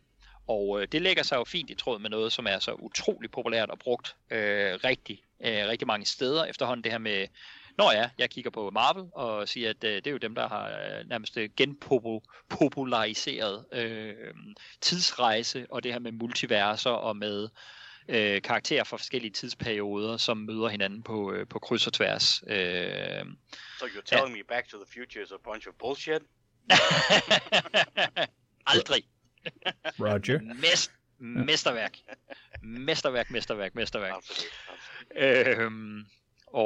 Jo, for øvrigt, det jeg skal se, så snart vi er færdige med at optage her nytårsaften her, så er der trilogien som altid det. Men de bliver suget igennem tid og sted her, og så kommer de til her i hurtig rækkefølge til nogle steder, som vi genkender fra de film, vi har set, eller fra de podcasts, vi har gennemgået, og folk har hørt. De lander på Dagobah, der er vi selvfølgelig tilbage i Empire Strikes Back, hvor de ser Yoda træne Luke. Og her der går det op for Rey, at hun mener, at det her det må være vejen til at blive en god lærermester. Hun skal se de gamle Jedis undervise deres elever. Så det hopper de nu rundt i tid og sted og ser nogle eksempler på. Vi hopper tilbage til helt tilbage i starten af The Phantom Menace, hvor hun ser Obi-Wan og Qui-Gon Jinn sidde og vente på, at der skal ske noget. Og der kom for mig måske det største grin i den her film, da Obi-Wan han sidder og banker panden ned i bordet og skriger, I'm bored, who cares about a trade dispute? Og jeg siger, damn straight, Skippy, det er fuldstændig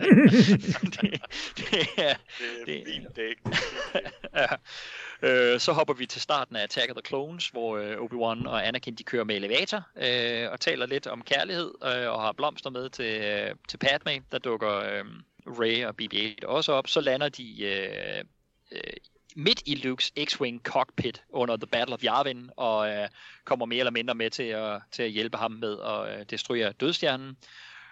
Og så hopper de tilbage til den hule her, hvor Rey er lykkelig over alle de ting, hun ser. På det her tidspunkt, der tænker jeg, okay, jeg glæder mig til, at de så også bruger de her ting til noget i den her film. Men hold kæft, hvor er det sjovt, synes jeg, at hoppe rundt og se Lego reenactments af de her klassiske scener. Men lille bitte twists, men det er jo mere eller mindre de klassiske scener. Og jeg synes, det hele her er sgu sjovt og hyggeligt. Men højdepunktet for mig er, som sagt, Obi-Wan, der fuldstændig kalder ud, hvor røvkedeligt grundplottet i Phantom Menace er. Christian, hvad siger du til de her hoppen på tværs af filmene? Jeg vil med det. Også fordi det giver lidt et Robot Chicken feel, at vi er med behind the scenes. Luke er træt af træning og alt det der. Yoda siger, at man får ikke noget trofæ for at bare være med. Det synes jeg faktisk var skide sjovt. Og jeg er enig med dig, det der who cares about trade disputes er super fedt, men også at da de sidder og venter, så på bordet, der er der mini-Lego-udgaver af Naboo Starfighteren, som blev det helt store, som vi snakkede om i introen. Det synes jeg var super fedt, at de havde det med. Det var fandme sjovt. Det i elevatoren er også rigtig sjovt. Der var mit highlight jo nok, at da kameraet kører rundt, og vi ser kameraet på Rey, hvor hun kører op i den der elevator, så er det selvfølgelig den samme udsigt i Coruscant, som da de skal op til Padme, og han skal fortælle, at han er forelsket i hende osv. osv., men lavet i Lego. Det synes jeg var super fedt. Må jeg lige sige til det? Ja, fordi er det ikke det? Er der ikke i den her film generelt sådan en tydelig kærlighed til at genskabe de der momenter? Jo. Også med stjerner og nede i skakten og alt muligt. Altså der har de virkelig gjort ud af at prøve at være nøjagtige, ikke? Ja, altså der er to kærlighedsdele i det her. En ting er en kærlighed til den originale film, men også en kærlighed til de originale sets. Jeg ejer for eksempel Luke's X-Wing. En kasse, som overhovedet ikke kan skaffes i dag. Men den model, den er så specifik, fordi der er nogle klodser, du ikke kan få i andre sæt end i den. Og man kan se, da vi ligesom zoomer ind på den lige før Rey hun lander, at det er den. Selvfølgelig har de gjort den mere støvet og så videre. Men man kan se, at det er de rigtige klodser, de har brugt, da de skulle designe den. Og det er bare sådan en forkærlighed for dem, der har Lego-sæt eller elsker Lego-sæt, at de har taget sig den tid til at få dem designet, så de ligner det rigtige sæt, man ville have kunne ud og købe. Det synes jeg bare var super fedt. Og så er det... Hvor er det dog sjovt bare at hoppe fra det ene sted til det andet sted. Jeg ved ikke, hvor meget Rey får ud af det, men jeg synes, at vi får rigtig meget ud af det. Jeg synes, det er sjovt, at det var jo en klar den alligevel. Altså, use the force, og han er så lidt... hvem er det, der snakker med på linjen? Altså, fordi der sidder pludselig to force users i den her. Det synes jeg er skide sjovt. Og herligt med Han Solo. Også, det lyder næsten som Han Solo, det synes jeg. Ja, det er sgu meget godt gået. Det er rimelig godt gået, og jeg synes sgu også, det følger filmen rigtig, rigtig godt. Så altså, jeg er med på alt det her. Jeg synes, det er skide sjovt, specielt når hun lander på skødet af ham, i det der lille bitte cockpit der. Der skal være plads til BB-8 også, og men altså. Love it, love it. Vores niveau, Christian, er rimelig positiv over for det her. Hvad siger du? Det er jo, der er jo lidt Back to the Future og Avengers Endgame-hilsen her til det her tidsrejse-ting her. Løser. Der er knap så meget behandling af paradoks-tingene i det. Men... Ja, det bliver der ikke taget så meget. Hun prøver da så at rydde op til sidst. Det er måske meget godt, ikke? See if it works. Nej, for at lige tage den, hvor I sluttede med jeg synes, altså det er måske det øjeblik i hele filmen, hvor jeg er mest imponeret voice-mæssigt, ikke? Det er simpelthen, det er Han Solo lige her, hvor han skyder til TIE Fighteren og hjælper Luke, ikke? Det lyder simpelthen som Harrison Ford, det her. Altså, det synes jeg er helt vildt. Det lyder som om, det er ham fra den gang, ikke? Det er lige den lille snas, det synes jeg er den bedste. Eller det er den, der kommer tættest på den originale stemme, ikke? Altså, ja. Nå, men ellers er det her jo super sjovt og super hyggeligt, ikke? Altså, og I har dykket lidt ned i det, ikke? Så jeg kan sige, Obi-Wans er jo ligesom, der er ligesom blevet sådan to memes omkring ham, som bliver brugt i alt. Det er blevet meget, meget, meget populært. En er, I have the high ground. Så der er ikke, og den bliver sat på alt muligt, ikke? Altså, og så den anden er, hello there. Og den bliver selvfølgelig også brugt nogle gange i den her film, ikke? Altså, fordi det er blevet sådan, at det er The Obi-Wan greeting, ikke? Det er hello there. Og den får hun selvfølgelig også, og der kommer senere, hvor de giver den til sig selv også. Det der, så det er super sjovt, ikke? Så det her, det er fint, og som du sagde, Nicolaj, jamen jeg synes, det er hyggesjovt, ikke? Det er, jeg sidder og hygger med det her, det er der sket, ikke? Altså, og det er måske også det, den her film skal. Den skal være hyggelig. Den skal ikke så meget mere. Den skal ikke udvide vores horisonter. Den skal ikke være et animationsmesterværk nødvendigvis, men den skal være hyggelig, og den skal være hyggelig for Star Wars fans af stort set alle generationer at se. Og indtil videre synes jeg egentlig, at den lykkes udmærket med det. Jeg vil sige, hvis man stiler efter meget mere end hygge ud af noget, der hedder Lego Star Wars Holiday Special, så tror jeg, vi taler gråsbog og kanoner her. Men lad os se, hvad der sker herfra. Det kan være, det bliver et banebrydende animationsmesterværk. It's just like the Jedi text said. With the key to the galaxy's past, a Jedi's future becomes clear.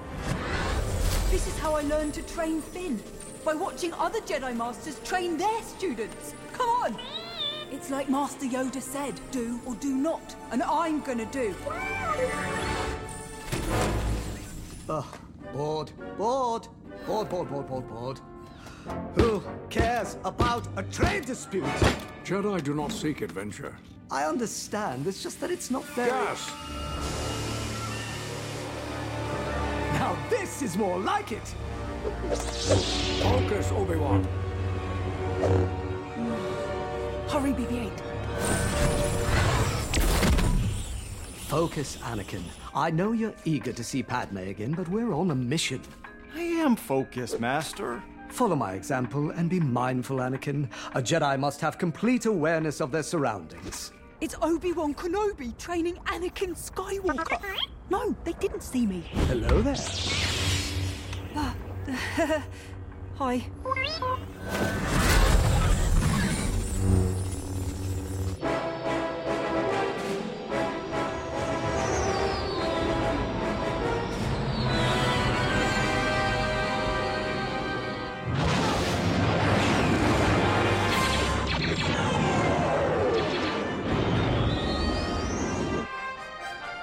Two, try and lock... Sorry! Oh, Master Luke! What are you doing? I'm trying to aim here! Use the Force, Luke. Obi-Wan Kenobi? You're blocking my targeting computer! Ow! Stop!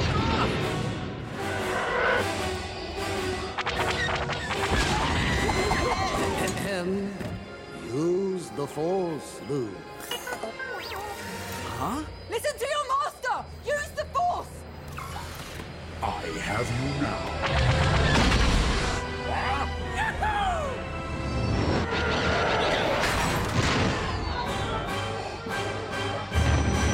You're all clear, kid. Now let's blow this thing and go home.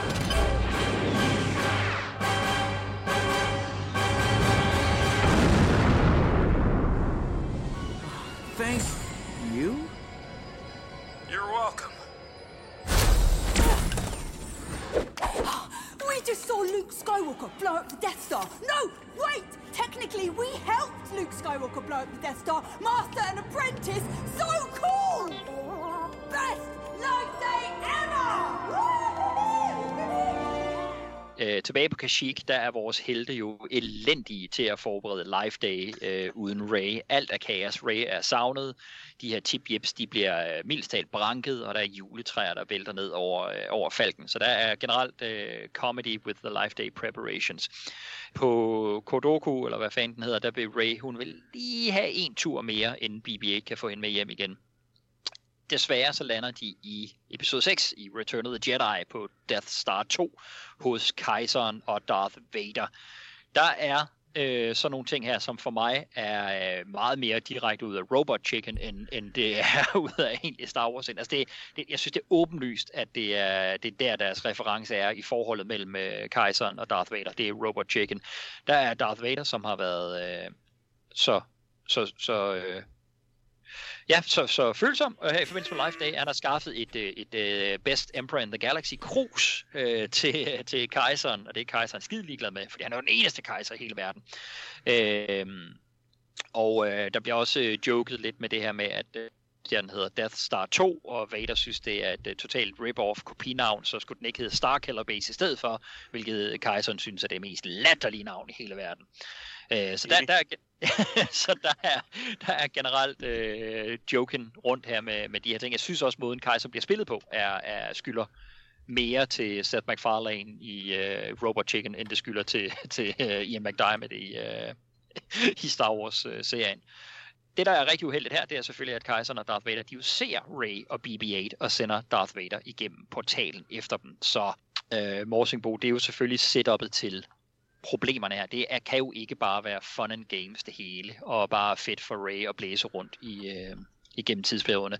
Og hvor vi så måske ikke får de klassiske tidsrejseparadoxer her, så får vi da det her med, at jamen, når der er noget, har en stor kraft, der kan blive brugt til godt, så er der måske også nogen, der kan få fat i at bruge det til noget ondt i stedet for. Det er jo selvfølgelig også noget af det der er drivkraften i den her film. Hvad synes du om det som plot device, og hvad synes du om den her Darth Vader-kejser-relation her?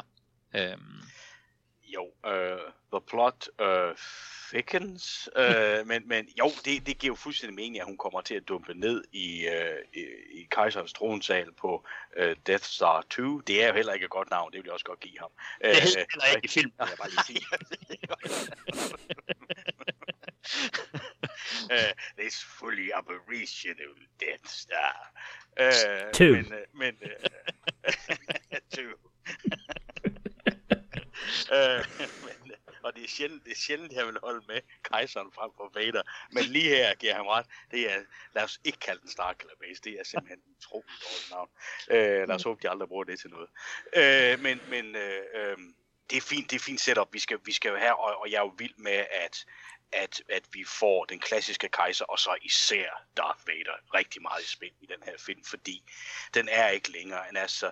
Det mest ikoniske ved Star Wars, det er stadig den der skide Darth Vader i hjelm, ikke? Altså, og så hele figuren og personligheden omkring den, og auraen omkring ham, og alt det der, ikke? Altså, det er mega fedt, vi får ham så meget med her, ikke? Og vi får både set ham som værende lidt sej, og så får vi set ham som værende helt vildt sjov og fjollet, og så alt ind imellem, ikke? Altså, og det fungerer sgu ret godt, synes jeg, i det hele taget, ikke? Altså, og vi har selvfølgelig lanceret med det her med Life Day, og han har fundet det her meget specielle han har fundet et eller andet sted.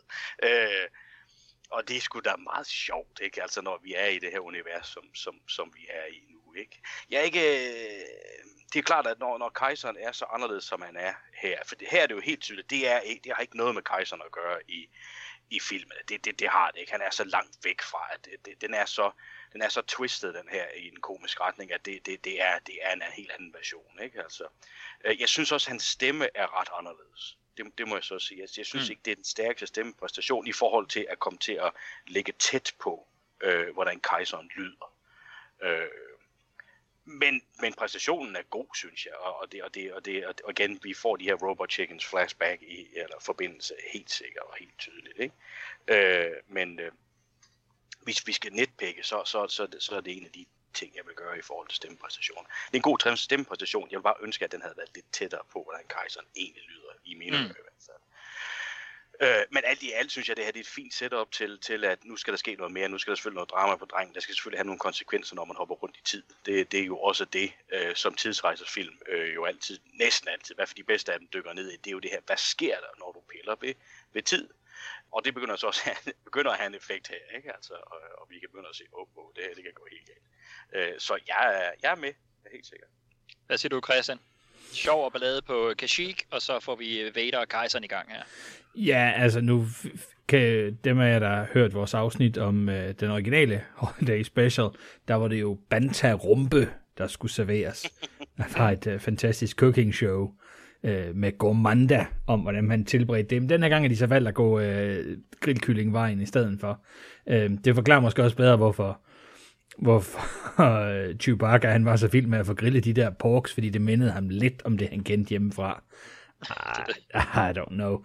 Yeah, it's fun and games. Yes. Ja, jeg er lidt træt af Poe. Det hænger nok ved, det der fra The Rise of Skywalker. Måske er det. Jeg synes, det er meget sjovt, det med kruset. Selvom det virkelig selvom det virkelig er nogle helt andre typer.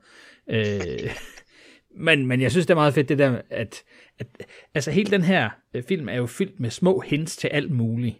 Om man samler op på det eller ej, det er så mindre vigtigt. Men da kejseren smider kruset væk, så siger Vader, at han har været i alle butikkerne på Batuu for at finde det fucking krus.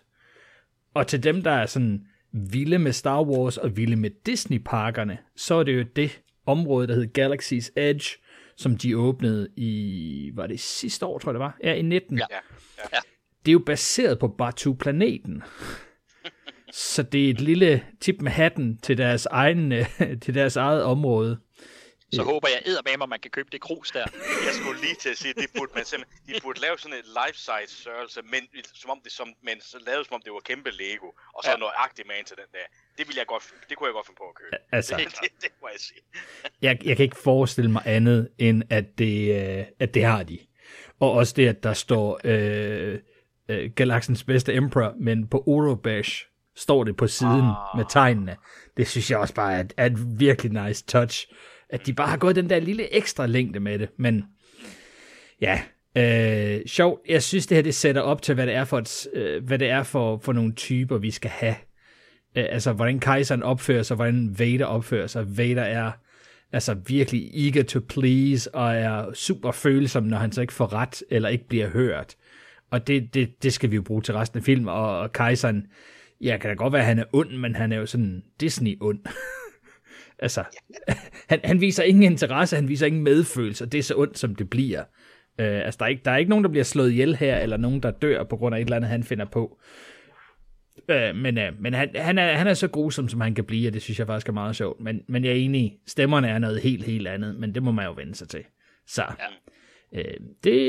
jeg synes, det er sjovt. Selvfølgelig var det meget sjovt at se de forskellige udgaver af Master & Apprentice, men det her er jo den ultimative Master & Apprentice, hun kan komme til at se. Hun kan løbe ind i ved et uheld. Disaster averted.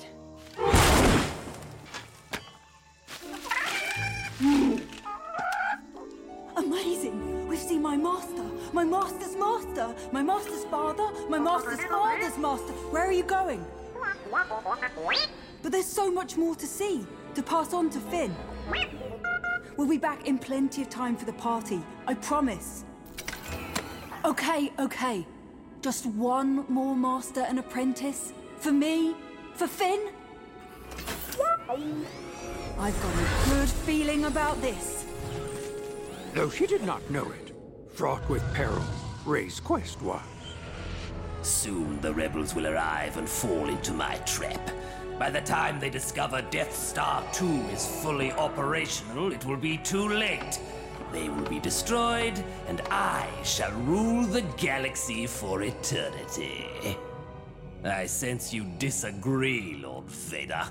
No, it's just Death Star 2 feels kind of derivative. And I suppose you have a better name? How about Starkiller Base? Oh, pfft. That's the stupidest name I've ever heard. Anywho, not sure you remembered, but it's Life Day. I got you something you're really gonna like. Ooh, gimme. Galaxy's best emperor. Of course I'm the galaxy's best emperor. I'm the galaxy's only emperor. Meh. This is so not what I had in mind. I heard something. Let's get out of here.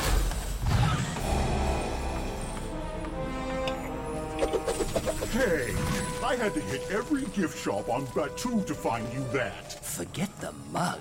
Whatever made this must be very powerful. Me wanty, you got it! Jeg er stadigvæk med på den. De har ikke fået mig af vogn endnu, medmindre Poe begynder at lave mere madlavning. Og der kommer sgu lidt mere madlavning, eller i hvert fald sjov og spas på Kashyyyk, fordi nu ankommer Chewbacca's familie, så det skaber jo selvfølgelig endnu mere. Det er meget sjovt, at de har taget den gråhårede bedste fra Wookiee fra den oprindelige Holiday Special med. Heldigvis der er der ingen pornofilm i stuen til ham den her gang her. Imens, der ankommer Darth Vader også til den der Kordoku-planet der, og der skal han kæmpe imod Rey, og Vader han er imponeret over hendes evner. Selvfølgelig, fordi de har den her juvel, der kan portaler, så kommer den her kamp til at være igennem portaler på tværs af endnu flere set pieces fra de film, vi kender og langt eller meget elsker. De ryger først til, ligesom den oprindelige Darth Vader angriber, og der er nogle snowtroopers, der er meget forvirrede, fordi lige pludselig står der to Darth Vader over for hinanden, og så skal de to Vaders afgøre, hvem af dem der er den rigtige Vader, så de må også lige slås, men de bliver også ret imponeret over hinandens evner, og synes selv, de hver især er for fede. Den her hovedsekvens kan jeg sgu ret godt lide. De to Vaders, de bliver venner og går efter Rey, som flygter igennem portal med Darth Vader i hælene, altså ikke Hoth Vader, men ham fra Return of the Jedi, Darth Vader. Så deres kamp, den fortsætter nu på Planet Nils, hvor der kæmpes ind til de to, samt selvfølgelig Obi-Wan Kenobi og Anakin Darth Vader, som jo kæmper der i lavaen. Det er jo det setpiece, vi kender fra Revenge of the Sith, hvor Mustafar, der ryger hele den flok, ryger igennem portalen samlet, og så synes jeg det her, man begynder at forstå, okay, nu kommer de til at åbne portalen flere steder og akkumulere alle mulige Lego-klodser, der ryger med dem, og samles et eller andet sted. De ryger til planeten Navarro, som man genkender fra serien The Mandalorian, hvor de ser, spoiler, hvis man ikke har set Mandalorian, så hop lige et minut frem. De ser, er du hoppet frem, Baby Yoda, som de synes er utrolig sød, inden de ryger videre. Og det er så det er den her sekvens her, der så starter med at vise, at okay, vi breder os faktisk ud, ikke bare fra filmene, men også til, The Mandalorian, og der kommer andre steder også her lige om lidt. De ryger tilbage til The Phantom Menace, til podracet på Tatooine ude i Beggar's Canyon. Og der lander den her juvel, den lander i strømmen fra Sebulba's podracer, og så er der rigtig mange, der bliver suget med videre. Så kommer de til en planet, som jeg har kunne læse mig til, hedder Salukami, og den er kort med, som jeg har forstået det, i Revenge of the Sith, der mens Order 66 bliver udført, og så spiller den en større rolle i Clone Wars-serien, og det er selvfølgelig derfor, der er to Clone Troopers på den her planet her, der så jagter dem. Så rører vi til Exegol, som vi kender fra Rise of Skywalker, hvor et endnu større hul åbner sig, og de falder igennem herfra igennem flere verdener og suger mange flere med sig, så de alle sammen i en kæmpe bunke Lego endelig ender på Tatooine, i tidsæraen lige inden episode 4 af New Hope starter, hvor vi har Luke, der går ud, og som altid står, det synes jeg er sjovt, står og drikker blå mælk, nu fra en blå mælkekarton, og så er han overrasket over halvdelen af Star Wars-universet, inklusive blandt andet 3 udgaver af Obi-Wan Kenobi, 2 udgaver af Han Solo, der er Greedo, der er Darth Maul uden ben, og alle mulige andre, de lander. De to Han Solo'er, de er enige om, at de skyder Greedo først, så får vi ligesom afgjort Han Solo i alle aldre. Shoots first, fandme, goddammit, så er den også lukket. Og så er der en kæmpe kamp, hvor Darth Vader, han roser Reys træning, men det hun siger her, det er, at hun aner ikke, hvem der har trænet hende. Jeg tænker 2 ting. For det første er det en sjov lille kommentar til, at hun bare er så dygtig fra starten af i Force Awakens. Og et eller andet sted ude i Star Wars-galaksen, der sidder gamle Luke Skywalker fra Last Jedi og siger, nå ja, 1000 tak, for du ikke kan huske, at det er mig, der har trænet dig. Dumb kid. Kampen her slutter med, at Rey, Darth Vader og Luke Skywalker fra episode 4, de sammen ryger igennem portalen hen til et nyt sted, som vi skal se lige om lidt. Jeg synes, det her det er meget sjove dueller. Så vil jeg også sige, lille gripe her, når Rey og Darth Vader de kæmper, så synes jeg, man kan se, hvorfor det ikke visuelt er fedt, at Rey har et gult lyssværd. Jeg synes, rød mod gul, det er en ret fesen visuel kombination her. Jeg synes, den klassiske blå mod rød har været fed. Komplementære farverne, kontrastfarverne med rød mod grøn i Return of the Jedi var fantastisk.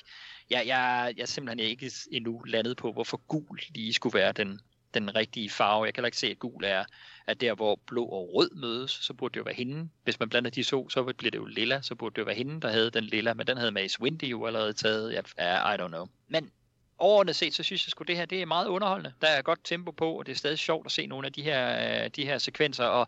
Og jeg ved ikke med jer, men jeg er lidt indstillet på, at man får ikke så meget mere historiefortælling i den her, så man kan lige så godt bare nyde og se de her forskellige sekvenser. Og så må jeg sige, det er en virkelig dårlig joke, men jeg griner sgu lidt, da Rey og Vader står over for Luke, som i en udgave, hvor Luke jo ikke aner noget som helst om noget, og Rey kalder ham ud, og så siger Darth Vader, my son, I mean, these binary sons, look hot. Det er jo en dårlig joke, men jeg synes sgu, den var lidt hyggelig. Og den minder mig lidt om Back to the Future, hvor Marty McFly kommer til at kalde George McFly dad, og så skynder sig daddy-o. Hey, dad, George, hey, you on the mic? Ja, jamen, jeg elsker den der daddy-o. Som for øvrigt er fantastisk oversat i underteksterne i den danske version, hvor han siger far krigsmand. Ja, det er det simpelthen er så sjovt. Okay, det vidste jeg slet ikke. Det er skideskægt. Og derfor har I altid de danske tekster på. Præcis, lige præcis. Ja, den ene grund. Ej, vi skifter lige over nu, kom. Der er også der, hvor han siger, you are my density, og er my destiny. Det er oversat med, du er mit skævben. Jeg mener skæbne. Det synes jeg også er sjovt oversat. Nå. Ja, præcis. Nå, Christian, jeg er sgu meget på det her, men jeg tror, man skal være indstillet på, at det er set pieces og hilsner til de film, vi forhåbentlig elsker mere, end det er en sådan rigtig god og stærk historie, vi får her. Hvad siger du? Ja, men det er det. Det er udelukkende set pieces. Jeg synes, det er sjovt med de to Vaders, hvor de ikke kan finde ud. Stormtrooper skal ikke finde ud af, hvem de skal følge. Så forsvandt ham den anden, så må vi hellere følge efter ham her. Det synes jeg. What does the protocol say about this? Men jeg synes alle de der... selvfølgelig er det fedt at se setpiece, men også at de bruger dem til noget, ikke? At diskussionen mellem Anakin og Obi-Wan, ikke? Og han begynder næsten, anger leads to hate, hate leads to... Ja, jeg ved det godt. Ja, præcis. Lad mig ikke engang blive færdig. Er det det bedste setpiece, de har valgt for The Mandalorian? Nej, men det er vel en af dem, man kan bruge uden at afsløre for meget. Ja. Sådan har jeg det i hvert fald. Mit favorit af alt det her, hoppen rundt, før vi ender på Tatooine, det er helt klart det der med podracing. Det Lego-sæt med Anakin og Sebulba, det udkom ikke oprindeligt. Det valgte man simpelthen bare ikke at sende ud, for man var ikke sikker på, om det her franchise-hejs, det nogensinde blev til noget. Men så, ligesom de har gjort med Harry Potter-serien sidste år, så gjorde de altså også i 2011 det, at de udsendte en langt forbedret udgave, hvor begge de her to podracers er med, og det er så den, de har brugt her. Så de holder sig altså til sæt, som har været på markedet på et eller andet tidspunkt, og som der er nogen, der får sådan en kærlig følelse af, når de ser i filmen. Og det synes jeg er så rigtig fedt. For mig bliver det sådan en kærlighedserklæring til Lego-samlerne, at vi har ikke bare bygget et eller andet, vi har kun taget de modeller, som rent faktisk eksisterer, og så holdt os til det design, som de er lavet i. Det synes jeg altså er super, super fedt. Og selvfølgelig gjort den lidt mørk og alt det der, men I love it. Har der været behov for at diskutere Exegol? Nah, I don't know. Måske ikke. Jeg er helt vildt glad for, at det hele det ender på Tatooine. Det er fandme sjovt. Og specielt Darth Maul, som mangler benene, så han er nødt til at hoppe rundt. Det synes jeg er helt perfekt. Det er helt perfekt. Det vil også være underligt, når de nu har samlet Darth Maul op et eller andet sted, at hvis han så havde ben. Det er en rigtig god joke. Den er jeg helt, helt med på. Og sjov med, at Han ikke... ikke sådan lige umiddelbart er enige om, hvem der skal skyde Greedo, og Greedo kan ikke forstå, der står to af dem, og så skyder de ham begge to. Det er fandme sjovt. Ej, jeg synes overall, de stadigvæk er foran på point her. Det er knap så jokey fra hovedkaraktererne, men jeg synes, de gør godt brug af de settings, vi er på. Og ja, den der med Sun, den er fandme sjov, den der joke. I love it. Jeg er vildt overrasket over, hvor godt det er. Jeg sidder lidt og venter på, hvornår der kommer nogle af de der reklamer, vi så sidste gang til Holiday Special. Kan vide, hvad der er sket med ham, der arbejdede på den der General Motors fabrik der. Kan vide, om han stadigvæk er der. Jeg havde nok tænkt, det er der ingen grund til, at der er en del af en podcast.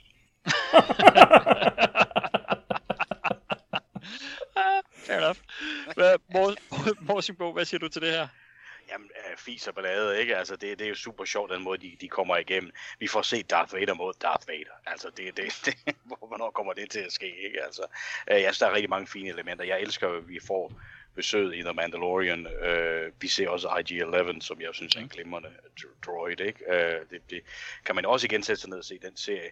Og så er jeg helt vildt med, at vi lige får bare lige en snas af Ludwig Göranssons forrygende hovedtema til Mandalorian. Jeg synes, det er simpelthen så fedt. Det er så stemningsfyldt. Så jeg elsker, at vi lige får det, som de dumper ind i forbi den verden, ikke? Altså. Og ellers masser af fis og ballade, og super sjovt med Luke og mælken også. Det kan jo også være et lille hint til den her forfærdelige, jeg skal malke den her søko ting, ikke? Altså, og alt det der. Der er masser af referencer, vi får en triple, hello there, og så videre, og så videre, og så videre, og så videre, ikke? Altså, der er en masse ting, man kunne trække ud, men lad os komme videre. Det, jeg synes, det er sjovt, helt sikkert.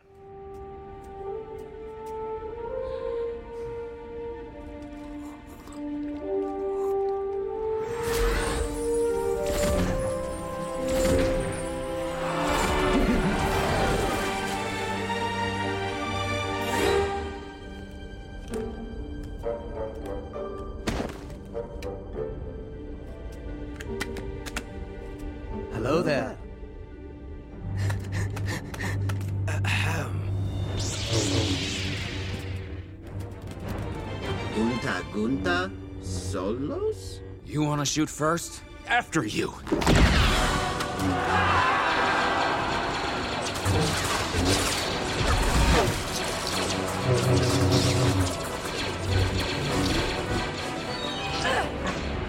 Someone has trained you well. You have no idea!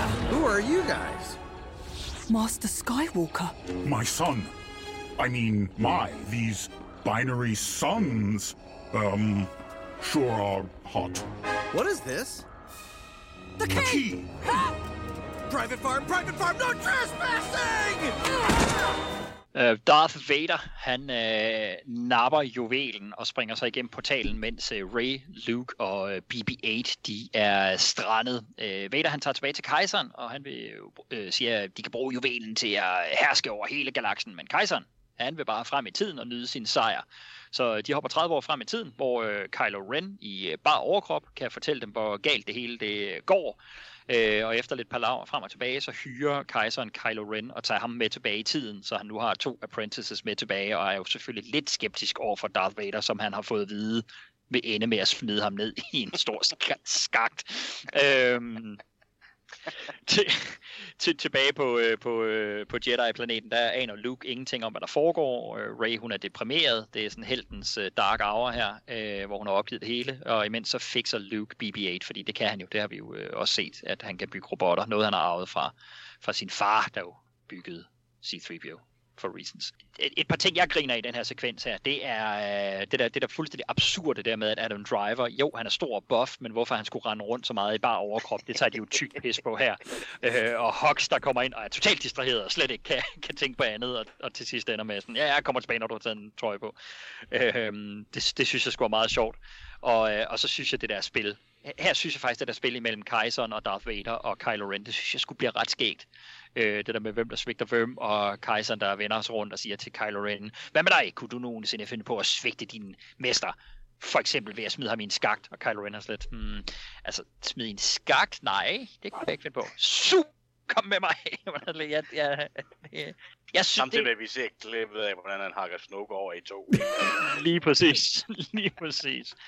Altså, Morsingbo, det igen, vi er totalt i hyggesjovland, og jeg skal stadig også lige forlige mig med, at de har stjålet allermest, det er det med, at kejseren er jo totalt tyvstjålet for Robot Chicken, men det er fint nok, altså, han er sgu nok også sjovere at have Robot Chicken kejseren med her, end at have filmenes Palpatine med. Det er en god skurkedynamik. Jeg hygger mig sgu med det her, og jeg er ret tilfreds med de, synes jeg, ret mange, ret spidse kommentarer, de kommer med til den nye trilogi, til de ting, som du og jeg måske var mest kritiske overfor i den. Hvad siger du til den her passage her? Jo, generelt er samme sted som dig. Jeg synes, det er den rigtige vej at gå med kejseren. Generelt. Det synes jeg, det er, fordi det er her, det er den sjove kejser, det her univers, ikke? Altså, så har man, ja, mere eller mindre tyvstjålet ham fra Robot Chicken. Jo, men jeg synes det er den vej at gå med ham, helt sikkert, ikke? Altså, så synes jeg, det er jo dejligt, der får vi jo endnu en lille stab imod Rey-karakteren, at det er Luke, der kan reparere BB-8, og ikke Rey, der bare automatik er den bedste til det også. Ja. Det kan Luke faktisk gøre. fordi det har han jo. Han har jo op på den der moisture farm, ikke, og har lidt droid-erfaring, så det må være sådan noget med den historie, ligger, hvis vi skal finde en argument. Men det er bare for mig sådan, om det er bevidst eller ej, det ved jeg ikke, det kan jeg ikke finde ud af. Men det er i hvert fald lige dejligt at se en Rey-figur, der er noget, hun ikke kan på automatik. Ikke? Altså. Hun viser langt større svaghedstegn i løbet af de første 25 minutter af The Lego Star Wars Holiday Special, end hun gør i løbet af 3 film i en serie. Ikke? Det virker som mere helt figur her, sat i det her fuldstændig åndssvage univers.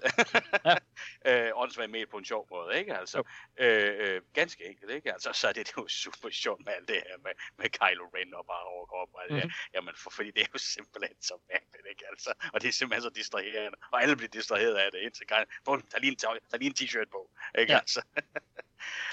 Og vi får de 3 skurke, der møder hinanden, og det er sgu meget sjovt, ikke altså? Igen, jeg vil jo gerne have så lidt som muligt episode 7, 8 og 9, men det her, det fungerer sgu bare godt, ikke altså? Så jeg synes sådan set egentlig, at den gode underholdning, den fortsætter, og det er fedt det her med evil turns upon itself, som vi jo ved er det klassiske element i rigtig mange fortællinger, det er, at hvis der er flere om at dele ondskabsskaben, så svinder de sig mod hinanden på et eller andet tidspunkt, ikke altså? Og det ser vi jo bare igen og igen, ikke alene i Star Wars, men i alt muligt andet også, ikke? Og her tager de det simpelthen ud og snakker om det, ikke altså? Det synes jeg skulle vel fungerende. Så alt i alt er jeg godt med og godt underholdt. Christian, dine 2 marker er godt med og godt underholdt her. Hvor er du henne? Jo, men jeg synes også, det er sjovt. Det er det. Helt sikkert. Både hans Supreme Leader dans og Hux, som står som en anden forfjamsket teenager, ikke kan holde op med at referere til hans Navy og ships, shirts hele tiden. Det er sgu meget sjovt. Men altså, highlightet bliver jo det her med, at Kaiser nu er taget frem, og selvfølgelig lander i et glædeskab. Det er fandme sjovt. Of all places. Men at nu får han sandheden, og nu vender han på mod Vader. Og at Vader ikke kæmper for det. Altså, han står bare sådan og småtuder i baggrunden. Og Kaiser blev ved med at bare jabbe ham. Jeg tænkte, om han nu slår Vader ihjel, men det gjorde han så ikke. History repeats itself til synligheden, og det er nok rigtig vigtigt. Så jeg synes, det er sjovt det her, at alt, hvad han siger, er godt, og det kræver for at blive apprentice, det er, har du en lightsaber? Ja. Har du en hjelm? Ja. Udmærket, du er min nye apprentice. I en Lego-verden fungerer det jo til sådan. Så jeg synes, det er skide sjovt det her. Det fungerer rigtig godt, og også at den udseende på hjelmen er det der røde look, så vi ved præcis, hvornår den falder ned, at det ikke er guldlukket i stedet for. Så det synes jeg sådan set er rigtig fedt. Så ved vi også ligesom, hvad det er for en Kylo Ren, vi har med at gøre her, hvis de nu vælger at holde sig til filmen. Så det er jeg ret vild med. Også det, at de vil efterlade Vader tilbage back in the day. Ja, præcis. Han er nødt til lige at selv at smutte med i portalen, hvis han vil være med. Happy Life Day. Took you long enough. Now gimme. What is it? A key that allows us to travel across space and time. I have witnessed its awesome power. With it, we can rule the galaxy. Yeah, blah, blah, blah. Ooh, idea. Let's go to the future. Jedi destroyed, rebellion crushed, and yours truly reigns supreme. Let's see where I'm at in, pick a number, 30 years. Bop, bop. Ba, ba, ba. Who's Supreme Leader? I'm Supreme Leader. Do a little dance now. Supreme Leader, Supreme Leader. Supreme Leader, we've prepared the... Da, da, da, da. Ships, to head to the pectoral locations. Platoon locations across the midriff. Rim, for the... Naval. Navy. Know what? I'll come back later. Who is this kid? What does he mean, Supreme Leader? Is that above Emperor? Kinda sounds like it. I can hear you talking, and him breathing, and... Huh? Grandpa? Grandpa! Yup, that's me. Wait, Grandpa? And Emperor Palpatine? I don't believe it! How are you even here? Life Day miracle? This is so cool! You're my inspiration! Huh. In fact, I'm about to finish what you started. I just made myself Supreme Leader, and I... Hey, we'll talk about that Supreme Leader stuff later. Let's get to me. So, I assume I now rule the entire galaxy for all eternity, Well... Okay, most of the galaxy? Some of the galaxy? A lousy Tabana gas mine? Anything? Boy, do I have a story to tell you. You think maybe you could put a shirt on before you tell it? So, let me get this straight. He betrays me, throws me down a reactor shaft, and I don't rule the galaxy for eternity. Yep, that's pretty much the story. You got a lightsaber, kid? Ooh, crackly cross guards. May I? Way more impressive than his. I heard that. I know. How about a mask? Huh? You got a mask? Well, I did, but I broke it. Oh, then allow me.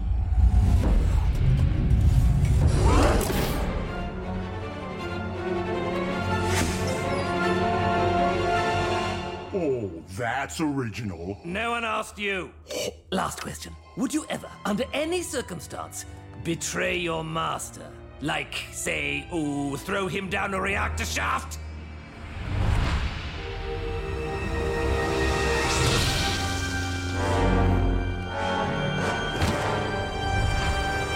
Reactor shaft? No. Then come with me. Where are we going? To change our destiny. Luke, Ray, I don't know. Altså, jeg har fornemmelsen af, at hun kan reparere alt muligt. Og til betragtning af, at han aldrig har set en BB-8-unit før, så ville det være mere nærliggende, at hun reparerer den. Men det er lidt ligesom Rose Tico, ikke? Så har Luke noget at lave her.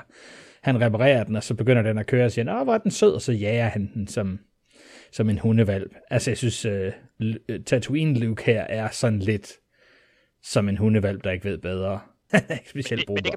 Men det er jo også en, kan man sige, en satire over, det er jo en karakter, Luke i den første Star Wars og New Hope, der er kritikere, er blevet kaldt for sådan en whiny, og man skal lige sådan, ja, okay, hvis I tror, I har en whiny hovedkarakter, så har I ikke set Anakin i prequel-trilogien, eller Kylo Ren i den nye trilogi endnu, ikke? Men man siger dramaturgisk i den her, hvis vi skal tage dramaturgisk alvor over, hvad der foregår her, så er hans funktion jo selvfølgelig, at Rey kan se sin lærermester også på et tidspunkt have været så ung og uerfaren, at han også skulle lære ting, så hun ligesom også kan anerkende, men jeg har ting at lære endnu.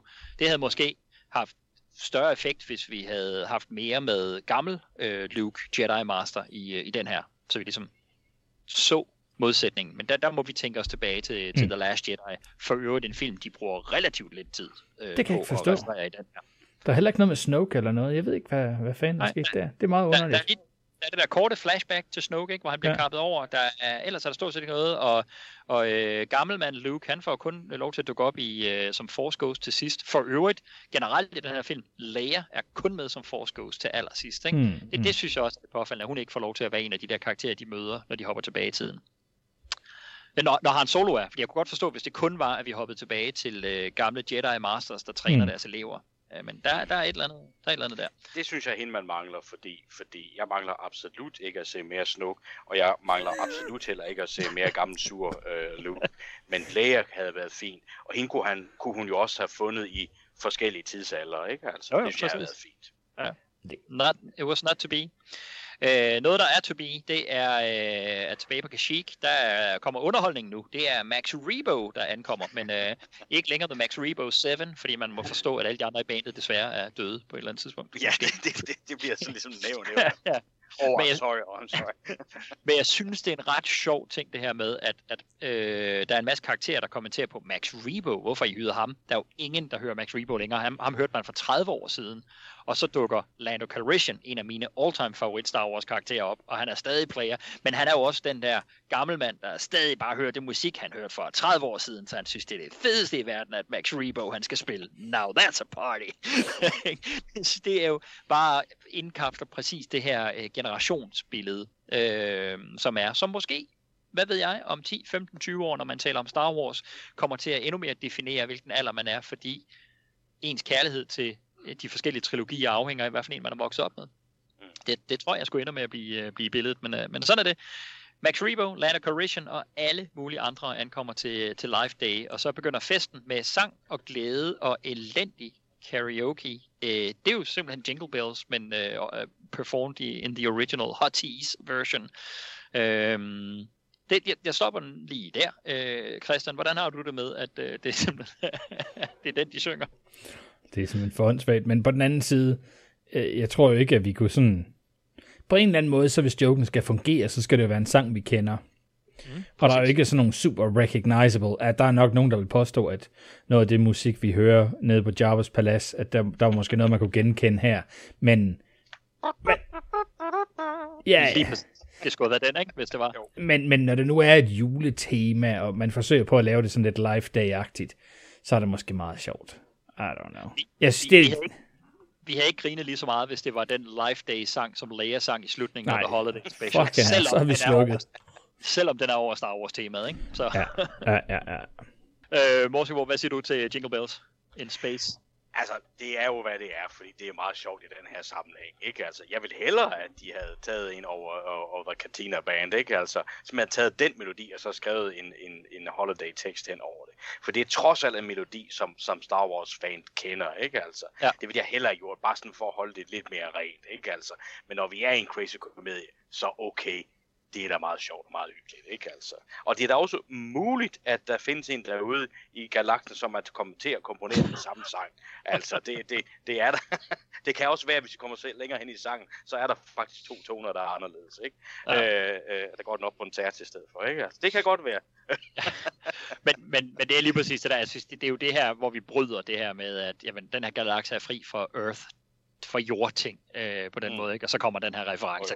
Det er sjovt til den her film, synes jeg, men jeg er faktisk også, hvis de, og så skulle de ikke have været Hot Teas, de skulle jo bare have sunget den der Cantina Band sang, og så med en tekst på engelsk, eller common, som det hedder her, som så var sådan en eller anden Life Day ting. Det synes jeg, der har været skidskægt, men alas, sådan skulle det ikke være.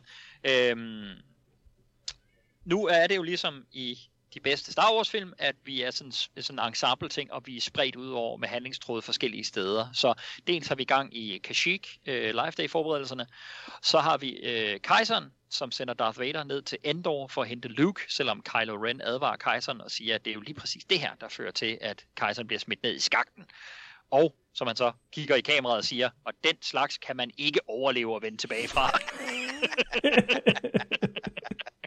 Det synes jeg var sjovt. No. Så har vi samtidig også Yoda som Force Ghost, der viser sig for Rey, og viser hende, hvor godt Finn han klarer sig, og så nogle gamle visioner af Jedi, Master og elever, konstellationer. Og Rey ser, at de her, de også alle sammen, udover at være mester og elev, så var de også gode venner. Og Yoda siger, at hun har alt, hun skal bruge, og forsvinder. Og så er det Luke, der vil gentage det her Yoda-citat, for hende peget i retningen af alle de her krystaller, der er i væggen. Jeg ved ikke, hvordan det hænger sammen, men sådan, det gør det. Og dem aktiverer hun, og så tager de tre, Luke, Rey og BB-8, igennem en ny portal. Morsingbo, jeg synes jo, det her element med Yoda, der kommer frem, og så viser hende de her ting, det er faktisk ret meget i tråd med dels Christmas Carol og dels It's a Wonderful Life, med det her med, at der er sådan et supernatural væsen, der dukker op og viser hovedkarakteren, hvordan han eller hun har påvirket verden omkring sig. Det er for mig faktisk noget af det, der taler den her rigtig meget over i sådan en julefilm i stemning og i budskab. Hvad siger du til det her? Jamen, det er jeg helt enig i. Det giver en dejlig forbindelse. Også fordi, at det her er jo alt andet lige ting som en julefilm, skorstræk holiday-film, ikke altså? Så det er jo også tænkt, at vi skal have nogle referencer dertil. Holdt relativt nede, fordi det stadigvæk handler om at lave en masse sjove referencer til Star Wars-filmen, ikke altså? Men der kommer lige de der elementer, og det kan jeg sgu meget godt lide, for det giver sådan en sammenhæng, og det giver en stemning af jul, ganske enkelt, ikke? Og det er sgu meget klædeligt. Ja, ganske enkelt, ikke altså? Fordi generelt synes jeg jo, det svageste punkt i filmen, det er, når vi er tilbage på Kashyyyk, ikke? Altså, fordi det, der er det sjove, det er hele hendes rejse frem og tilbage, ikke? Jeg kunne sådan set godt have undværet alle de klip, når vi er tilbage dertil, stort set, ikke? Og så kunne hun være kommet tilbage til sidst, og så kunne der være en masse fis og ballade, og så er det Life Day, ikke? Det var vist, den skulle have været 25 i stedet for 45 minutter, ikke? Jo, eller man skulle have udvidet det her, hun render rundt på, ikke? Altså, ja. Men ja, så det er også et spørgsmål, hvor længe kan den holde, hvor langt bliver det ved med at være sjovt, ikke? Altså, ja. Men med den historie, de kører der, tror jeg godt, man kunne have udvidet det lidt mere, ikke? Men ja. Men alt andet lige, synes jeg, forbindelsen til det, man vil sige, er klassiske julehistorier, den er god, det kan jeg godt lide. Ja, jeg er helt enig med dig, og så ved jeg godt, at det her, nu vil virkelig sige, nu bliver der trukket det patetiske kort, men Yoda kaster også det der budskab med in unity, together we're stronger og sådan, ikke? In unity we find strength, som er, nu bliver det patetisk, som jo rent faktisk er det hele Lego som legetøj, som koncept er bygget på. Dels det, der du sagde, Morsebo, men det er noget, vi laver sammen, men simpelthen også bare, at man skaber en større helhed ud af ret monokrome, simple klodser. Mm. Ja, der bliver det dybt og livsfilosofisk. Christian, hvad siger du til Yoda Force Ghost-sekvensen her? Jeg vil starte med at sige, at jeg synes faktisk, det er mit favorit tur tilbage til Kashyyyk. Simpelthen fordi vi får introduceret en masse karakterer. Nogle af dem skal vi slet ikke bruge til noget. Panardi, hende som er Finns hestekæreste, hestepigen, var jeg lige ved at sige, i The Rise of Skywalker, hende bruger vi ikke rigtig til noget. Jeg synes, det er super fedt, at Maz Kanata dukker op, og så siger hun, where's my boyfriend? Og så kommer Chewie flyvende igennem luften, og så ender de i sådan et eller andet kæmpe embrace på gulvet, for vi snakkede så meget om på podcasten, om det betød, at de sådan var interspecial lovers, eller hvad fanden det var, eller det bare var det, hun kaldte ham, fordi hun synes, det var sjovt. Det er. Og det er fedt, at der er andre karakterer, der så her i den her står og kigger og siger, what's going on? Ja, lige netop. Sorry dukker op, hun siger ikke noget. Jeg synes, det er skide sjovt, at de har valgt at tage 3 Jawas med, fordi hvad fanden laver de der? De har på ingen måde nogen reference til nogen af de andre karakterer. Vi kender dem ikke. Det var sådan, og der er en, der pointerer det. Jawas? Hvorfor dog? I love it. Og så det her med, at bedstefar Wookiee, han kigger på en pog, og så tager han den op, og så putter han den i munden, og så må Chewbacca løbe over, og hurtigt lave sådan et klask på ryggen af ham, så han spytter den ud igen. Ja. Fordi dem spiser vi ikke. Nå, satans. Og sikkert ikke mere mad. Jeg synes, det er skide sjovt, at alle de der sådan små referencer med, nu grinede vi af, at Chewie er blevet veganer, dem spiser man ikke. Porks are friends, not food. Jeg synes, det er skide sjovt, at de vælger at bruge det her også. Det giver bare et eller andet ekstra. Også som du sagde, den joke med Max Rebo. Ja, for de andre. Weather 7. Ja, undskyld. My condolences. Det bliver bare skide sjovt. I love it. Og hele joken med Starkiller Base. Det synes jeg faktisk er en god idé. Hey, det var det, jeg sagde lige før. Ja, du lukker bare røven. Det kører videre i det samme spor, men jeg synes, det er super fedt. Og så selvfølgelig afslutningen med Force Ghost Yoda. Jeg kan rigtig godt lide det. Altså, er der én ting, som vi har fundet ud af fungerer i den nye trilogi, jamen så er det at bruge de der Force Ghosts til noget mere, end at de bare står i baggrunden til sidst. Vi kan godt bruge Force Ghost Yoda til noget aktivt. Det fungerer altså rigtig, rigtig godt, og fansen har også accepteret det. Så at han kommer ligesom og giver den guidance til Rey, som hun jo mangler, fordi da hun var hos Luke den første gang på øen og Chewie, så var hun jo ikke klar til at modtage noget, og da hun er der anden gang, jamen, så er det sådan set bare for at brænde den der TIE Fighter, og så er han jo Force Ghost, så får hun jo heller ikke rigtig noget træning, så hun er ligesom nødt til at have en eller anden, og så er det så Yoda her. Jeg ville måske have foretrukket, hvis det var gamle Mark Hamill, Luke, Force Ghost, som kom og gav hende nogle gode råd i stedet for. Men jeg tror sådan, for at holde core-fans underholdt, så er det bedre, at det er Force Ghost Yoda, selvfølgelig. Jeg er vild med referencen til It's a Wonderful Life, for den er der helt sikkert. Helt sikkert. Det er jo også en amerikansk klassiker, så det er jo let for dem bare lige at trække på den. Jeg tror måske også, den er så internationalt kendt nu, at det fungerer ellers. Men ja. Jeg er med på det hele her. Jeg synes, der er rigtig mange små detaljer, som er rigtig fede at få med her. Hvorfor der er en key, som hænger på væggen, som man kan bruge, og når den så er væk, så kan man så påkalde sig alle de krystaller, der er på væggen, og så have en key alligevel. Så det er sådan lidt, nej, der er et dilemma. Hun vil aldrig kunne rejse tilbage uden denne nøgle. Aha, vi har faktisk en ekstra nøgle. Okay, så var det måske ikke så stort dilemma alligevel. Altså, det bliver afvæbnet lynhurtigt, at der er et problem. Men I guess that's what happens when you have Yoda on your side. Det er det. Men jeg må faktisk sige, jeg er virkelig helt enig med dig. Altså, jeg synes, det skulle have været Force Ghost Luke, der var her. Mm. Det er ham, der er hendes lærermester. Og vi har Yoda med i den her som rammefortælling. Ja. Så havde det heller ikke været sådan grumpy old man Luke, men det havde været der, hvor han har forlidet sig med sin skæbne, ja. Og at han er hendes lærermester og sådan noget. Cool Luke. Det havde jeg været helt på. Morskebo, er der noget tilføje på det, der lige kom på her?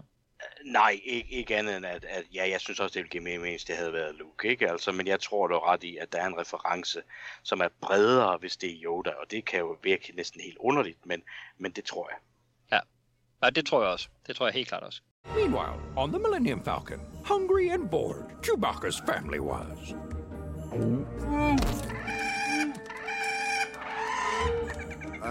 Wasn't it the smiles? Enjoying the biggest intergalactic disaster since Jar Jar Binks' Senate speech? Nope. That.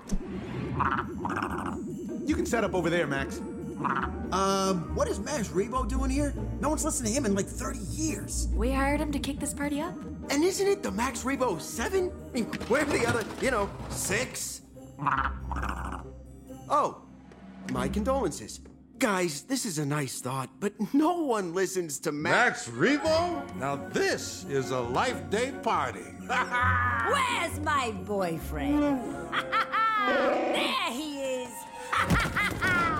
What is going on? Life Day is about being with friends and family, right? So we figured the more the merrier. McClunky! Off-world Joe. Nice. And when you decided to invite an entire star system for dinner, did you have a plan to feed them all? Of course we did. Oh, sorry. I knew you'd be back with a bunch of tip-yip. Straight to the galley with those, Zori. Please be a cape. Please be a cape. That's a wrap! This is one of my favorites. Hope it's one of yours. Yo Blasto, Yo Blasto, Blasto Mulira. What happened? In the original Huttese. Cool. Yo Blasto, Yo Blasto, Blasto Mulira. Oh, more Wookiee fur and tree pollen? Joy! Nice, right? Second Death Star. We built two of these bad boys. I know, and that's how we got the idea for Starkiller Base. Ooh, Starkiller. Good name. Hey. Oh, you. Forgot you're still here. Skywalker is down in the forest moon of Endor. Go fetch. Fine. Nice, right? Spins in both directions! Not to point out the obvious, but sending Vader down to the forest moon above Endor to get Skywalker sets off the exact chain of events that ends with Vader picking you up and chucking you down a reactor shaft. And there's no coming back from that. Yeah, so? So aren't you worried about your apprentice betraying you? Ha! You mean my former apprentice.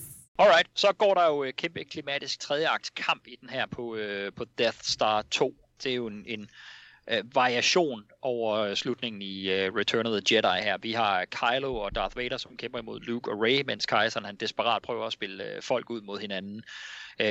Til sidst så ender kampen med, at Rey sender Kylo tilbage til sin egen tid, hvor han går helt amok over at hans hjælp går i stykker igen, og han smadrer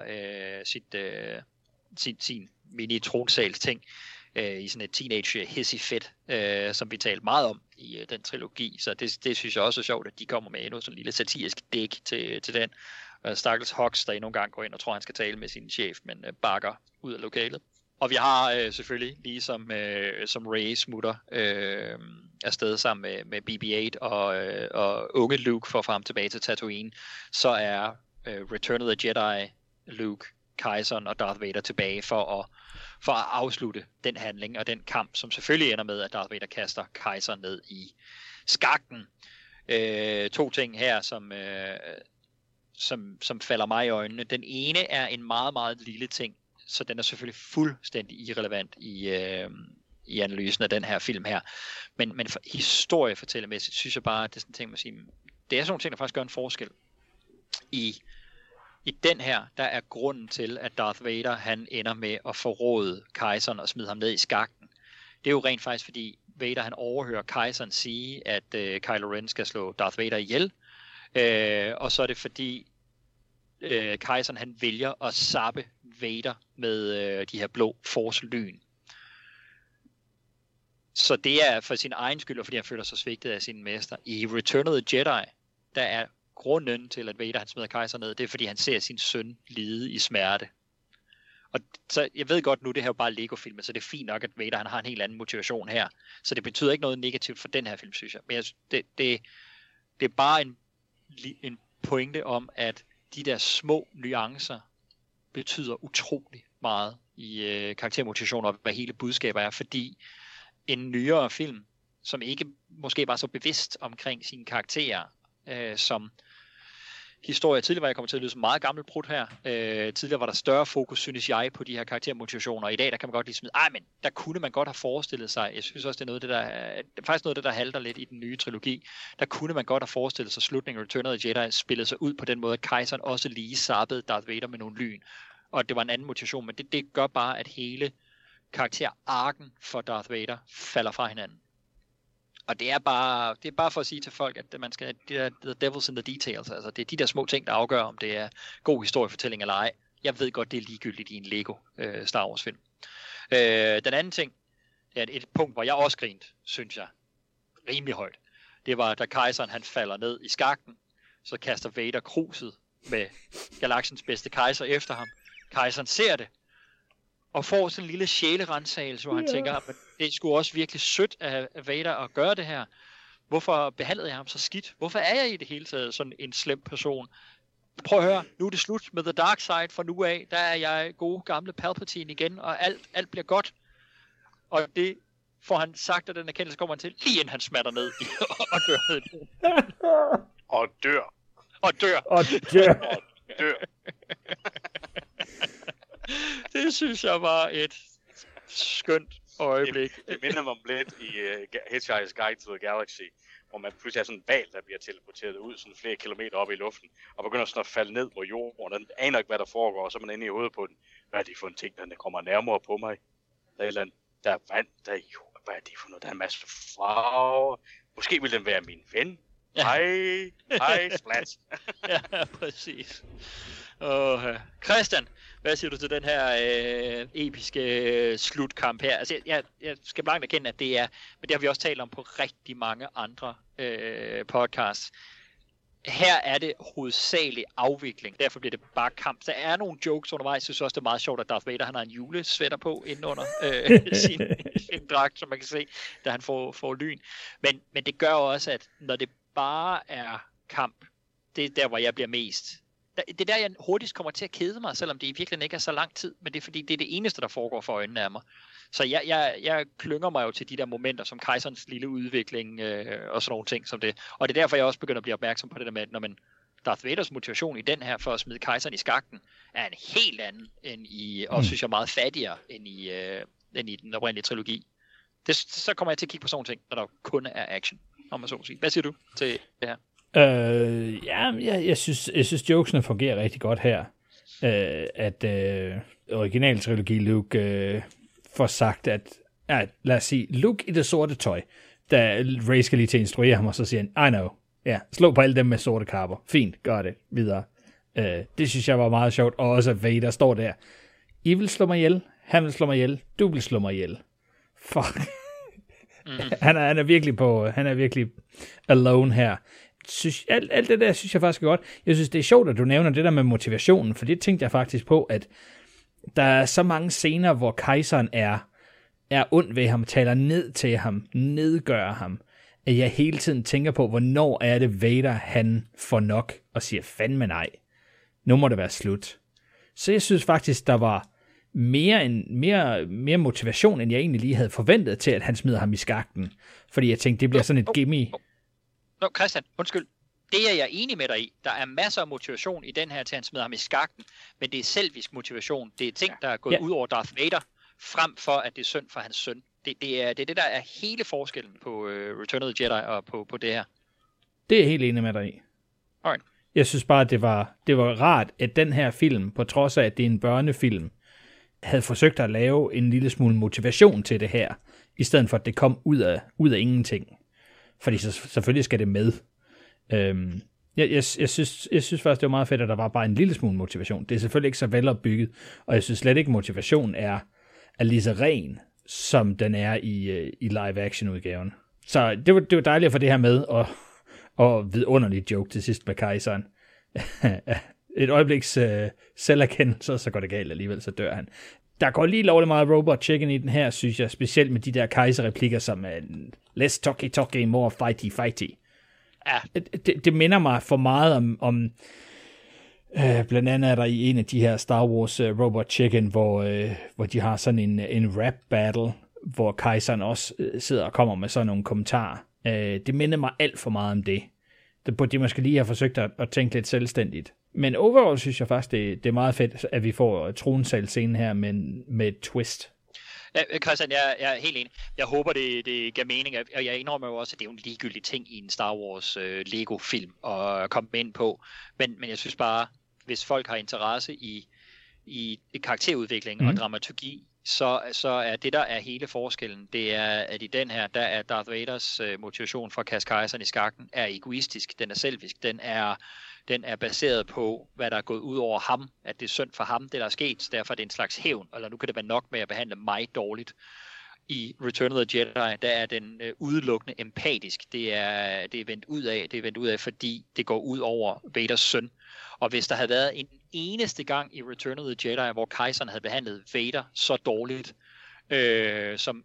som han bliver behandlet her, så ville det ødelægge karakterudviklingen i Return of the Jedi, fordi du vil altid kunne stille spørgsmål ved, om er det en egoistisk handling fra Darth Vader, fordi han er under sig selv, eller er det en ren empatisk handling, fordi alt er godt for Vader, men det går ud over nogle andre, og det er det, der skifter ham. Det er det, der gør, vi havde hele den her store tilgivelsesnak med Darth Vader i Return of the Jedi, fordi han ikke bliver behandlet dårligt på den måde, som han gør her. Så er det en redemption arc i Return of the Jedi, hvor hvis det ikke havde været det, hvis det havde været af selviske årsager som her, eller bare antydningen af selviske årsager, som der har været her, så havde hans karakterudvikling i hele den originale Star Wars-trilogi ikke fungeret for mig, og der, det er lidt krasset i der synes jeg desværre, at de fleste franchise-film i dag, herunder også den nye trilogi, er ikke lige så rene og lige så stærke i deres karakterudviklinger, som for eksempel Darth Vader-udviklingen i den originale trilogi er. Og det er for mig hele forskellen på, om historien holder eller ej.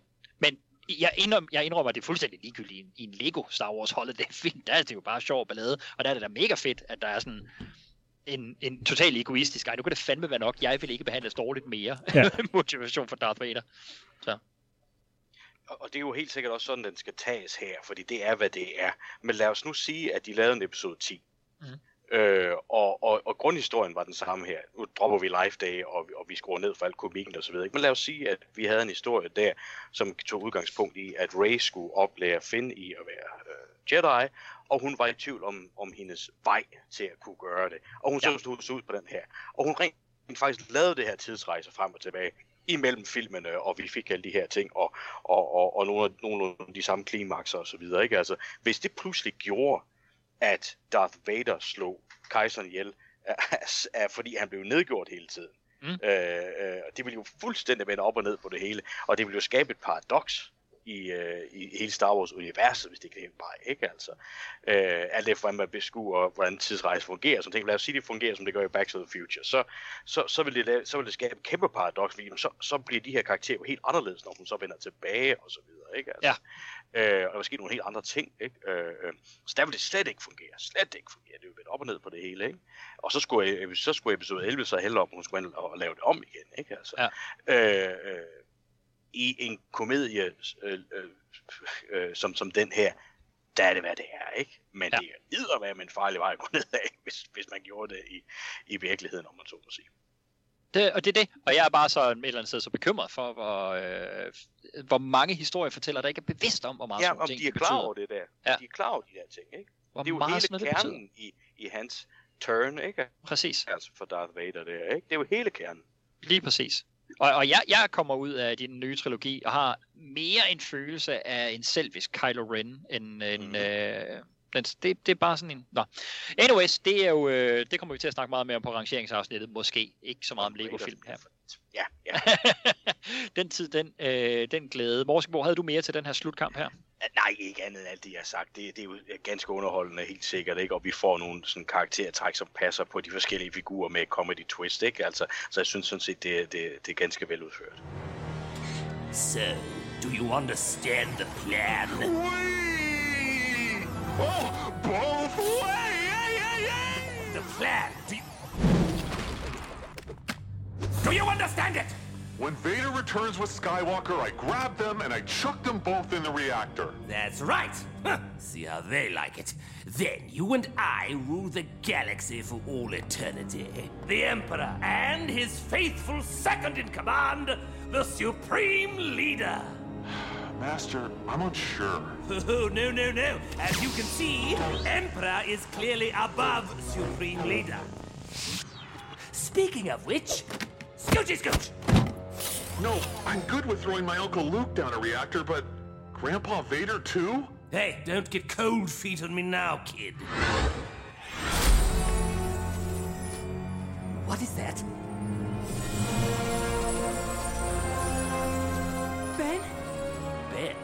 Ben. That's Supreme Leader Kylo Ren to you. Wow, check out this place. You're gonna pay for what you did to me. What I did to him? I don't even know who he is. Less talky, more fighty. Destroy them!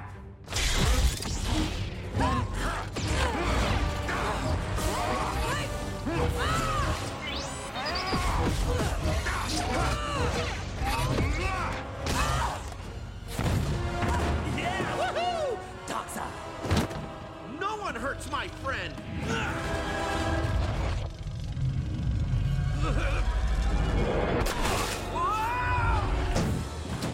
Excellent work, my new apprentice.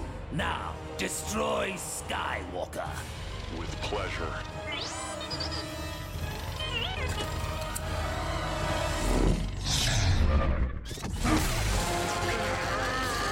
Fine, destroy the girl first, then Skywalker. Oh, and if Vader ever bothers to show up, destroy him too. Wait, what? Uncle Luke? Uncle? Oh, this just got interesting. What did you mean by destroy Vader too?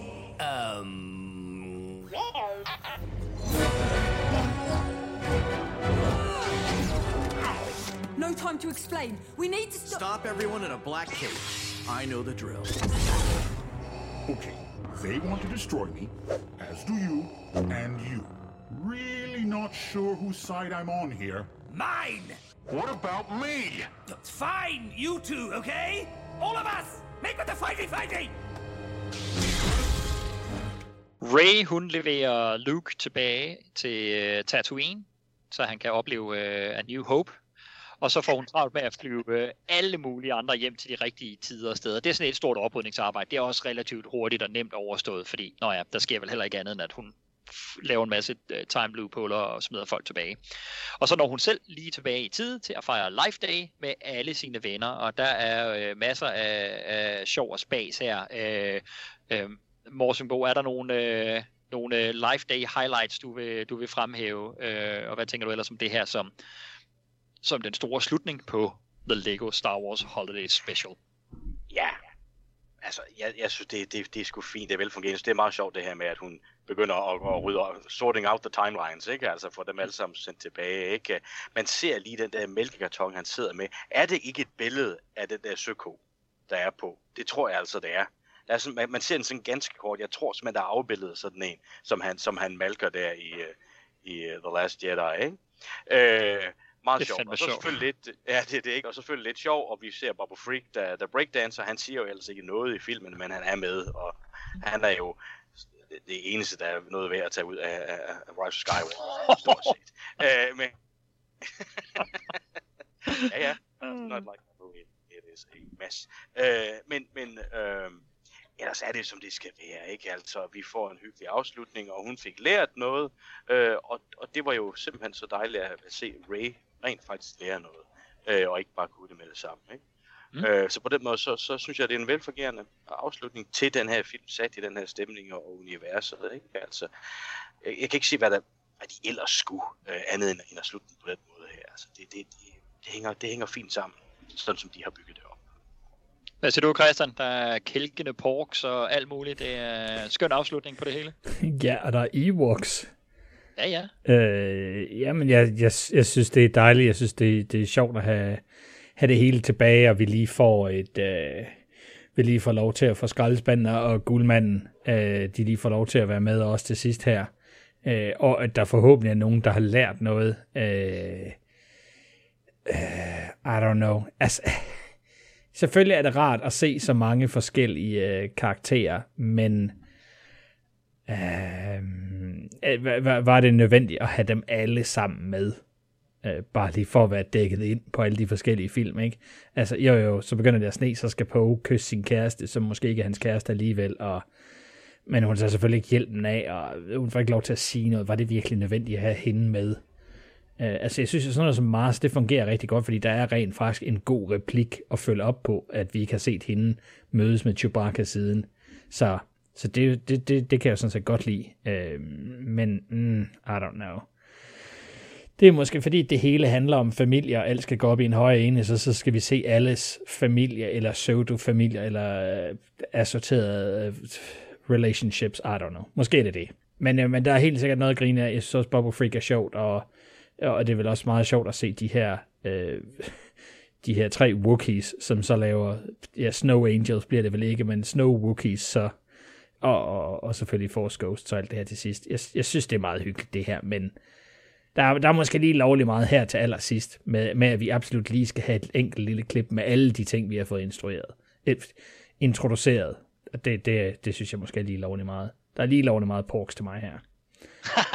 Men det er sjovt, fordi jeg, altså, og det kan jeg virkelig godt forstå, hvorfor du har det sådan, og jeg kan faktisk ikke rigtig forstå, hvorfor jeg har det modsat, men det har jeg. Jeg elsker virkelig, at der er så mange, når de nu i et Lego-univers, hvor det er så nemt at smide så meget ind, at de gør det, og der er også, altså, når man sådan, for mig er Lego også, det er ikke kun sådan en konstruktion, det er ikke kun det der med, så kan jeg bygge Sydney Operahus eller sådan noget, eller en maskine, nej, det er det der med at lave store landskaber, hvor der simpelthen er så meget og så mange detaljer med, det er også noget af det, jeg synes er fedt ved Lego, så det synes jeg også er ret fedt, at de har her, så jeg er helt på, at alle karaktererne er med, og jeg havde jo måske modsætning til dig, Christian, og måske også lidt modsætning til dig, Morsenbo, at jeg var aldrig rigtig i den nye trilogi på det der med, at der var en romantisk konstellation mellem Finn og Rey, som jeg håbede på. For mig var Rey fra starten ligesom Luke. Jeg regnede aldrig med, at han skulle ende i en romantisk konstellation. Det skulle Rey heller ikke for mig. Til gengæld, så jeg håbede virkelig, jeg synes kemien var fed mellem dem, at Poe og Sorry, de endte sammen. Så jeg er faktisk rigtig glad for at se hende her, og se, at de får deres moment. Det er sådan lidt, den på en eller anden måde bliver forløsende på Rise of Skywalkers vegne, eller som Morsimbolen måske ville kalde den, the mess of Skywalker. The Mess of Skywalker. Ja, så det på en eller anden måde trækker gode tråde der tilbage til på grund af det. I don't know. I hvert fald, der er stor juleafslutning, eller Life Day afslutning, og det var, drenge, det var The Lego Star Wars Holiday Special, for better or worse. Som altid, så har vi lige et par ting, vi skal uddele her til sidst, her på falderæbet, også på falderæbet 2020, inden vi skal åbne champagnen, og ja, nogle af jer skal se Back to the Future. Vi skal uddele nogle karakterer, og Christian, det er faktisk dig, der skal lægge for der. Ja, yeah. Yes, jeg var godt underholdt. Jeg synes, der var mange sjove ting i den her film. Og jeg synes, selvom det er en film meget mindet på børn, så synes jeg faktisk også, der er noget for dem, de lidt ældre. Den når selvfølgelig ikke den der kant, hvor man indimellem tænker, okay, jamen, der var en virkelig voksen joke, som børnene selvfølgelig ikke opfanger. Men jeg synes, de forsøger. Og det er den her... meget klassiske Lego-films eller Lego-spils humor, som jeg i hvert fald synes fungerer. Man skal ikke være gift for meget med det oprindelige Star Wars-univers, i hvert fald ikke med Skywalker-sagaen, hvis man skal synes, at det her er fantastisk. Man skal forvente, at de tager sig nogle friheder, og det gør de så også. Men jeg synes stadigvæk, de holder det på et niveau, hvor det er underholdende, og ikke bliver så latterligt, at jeg sidder og tænker, er der 20 minutter tilbage? Jeg synes faktisk, jeg var overraskende godt med, og på mange af jokesene. Jeg synes, der er utrolig mange fede flashbacks for mig til gamle sæt, som man ikke længere kan få.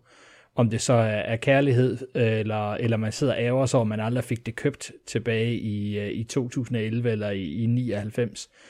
Det er så ikke så vigtigt. Jeg synes bare, det er fedt, at de har været så detaljeorienteret omkring det. Det synes jeg er super fedt. Men hvor fanden falder den hen? Altså nu er det jo Star Wars, det her. Skal den så vægtes imod alle de andre Star Wars-film? Altså så får den det jo rigtig, rigtig svært. Men på en eller anden måde, så har jeg det også sådan...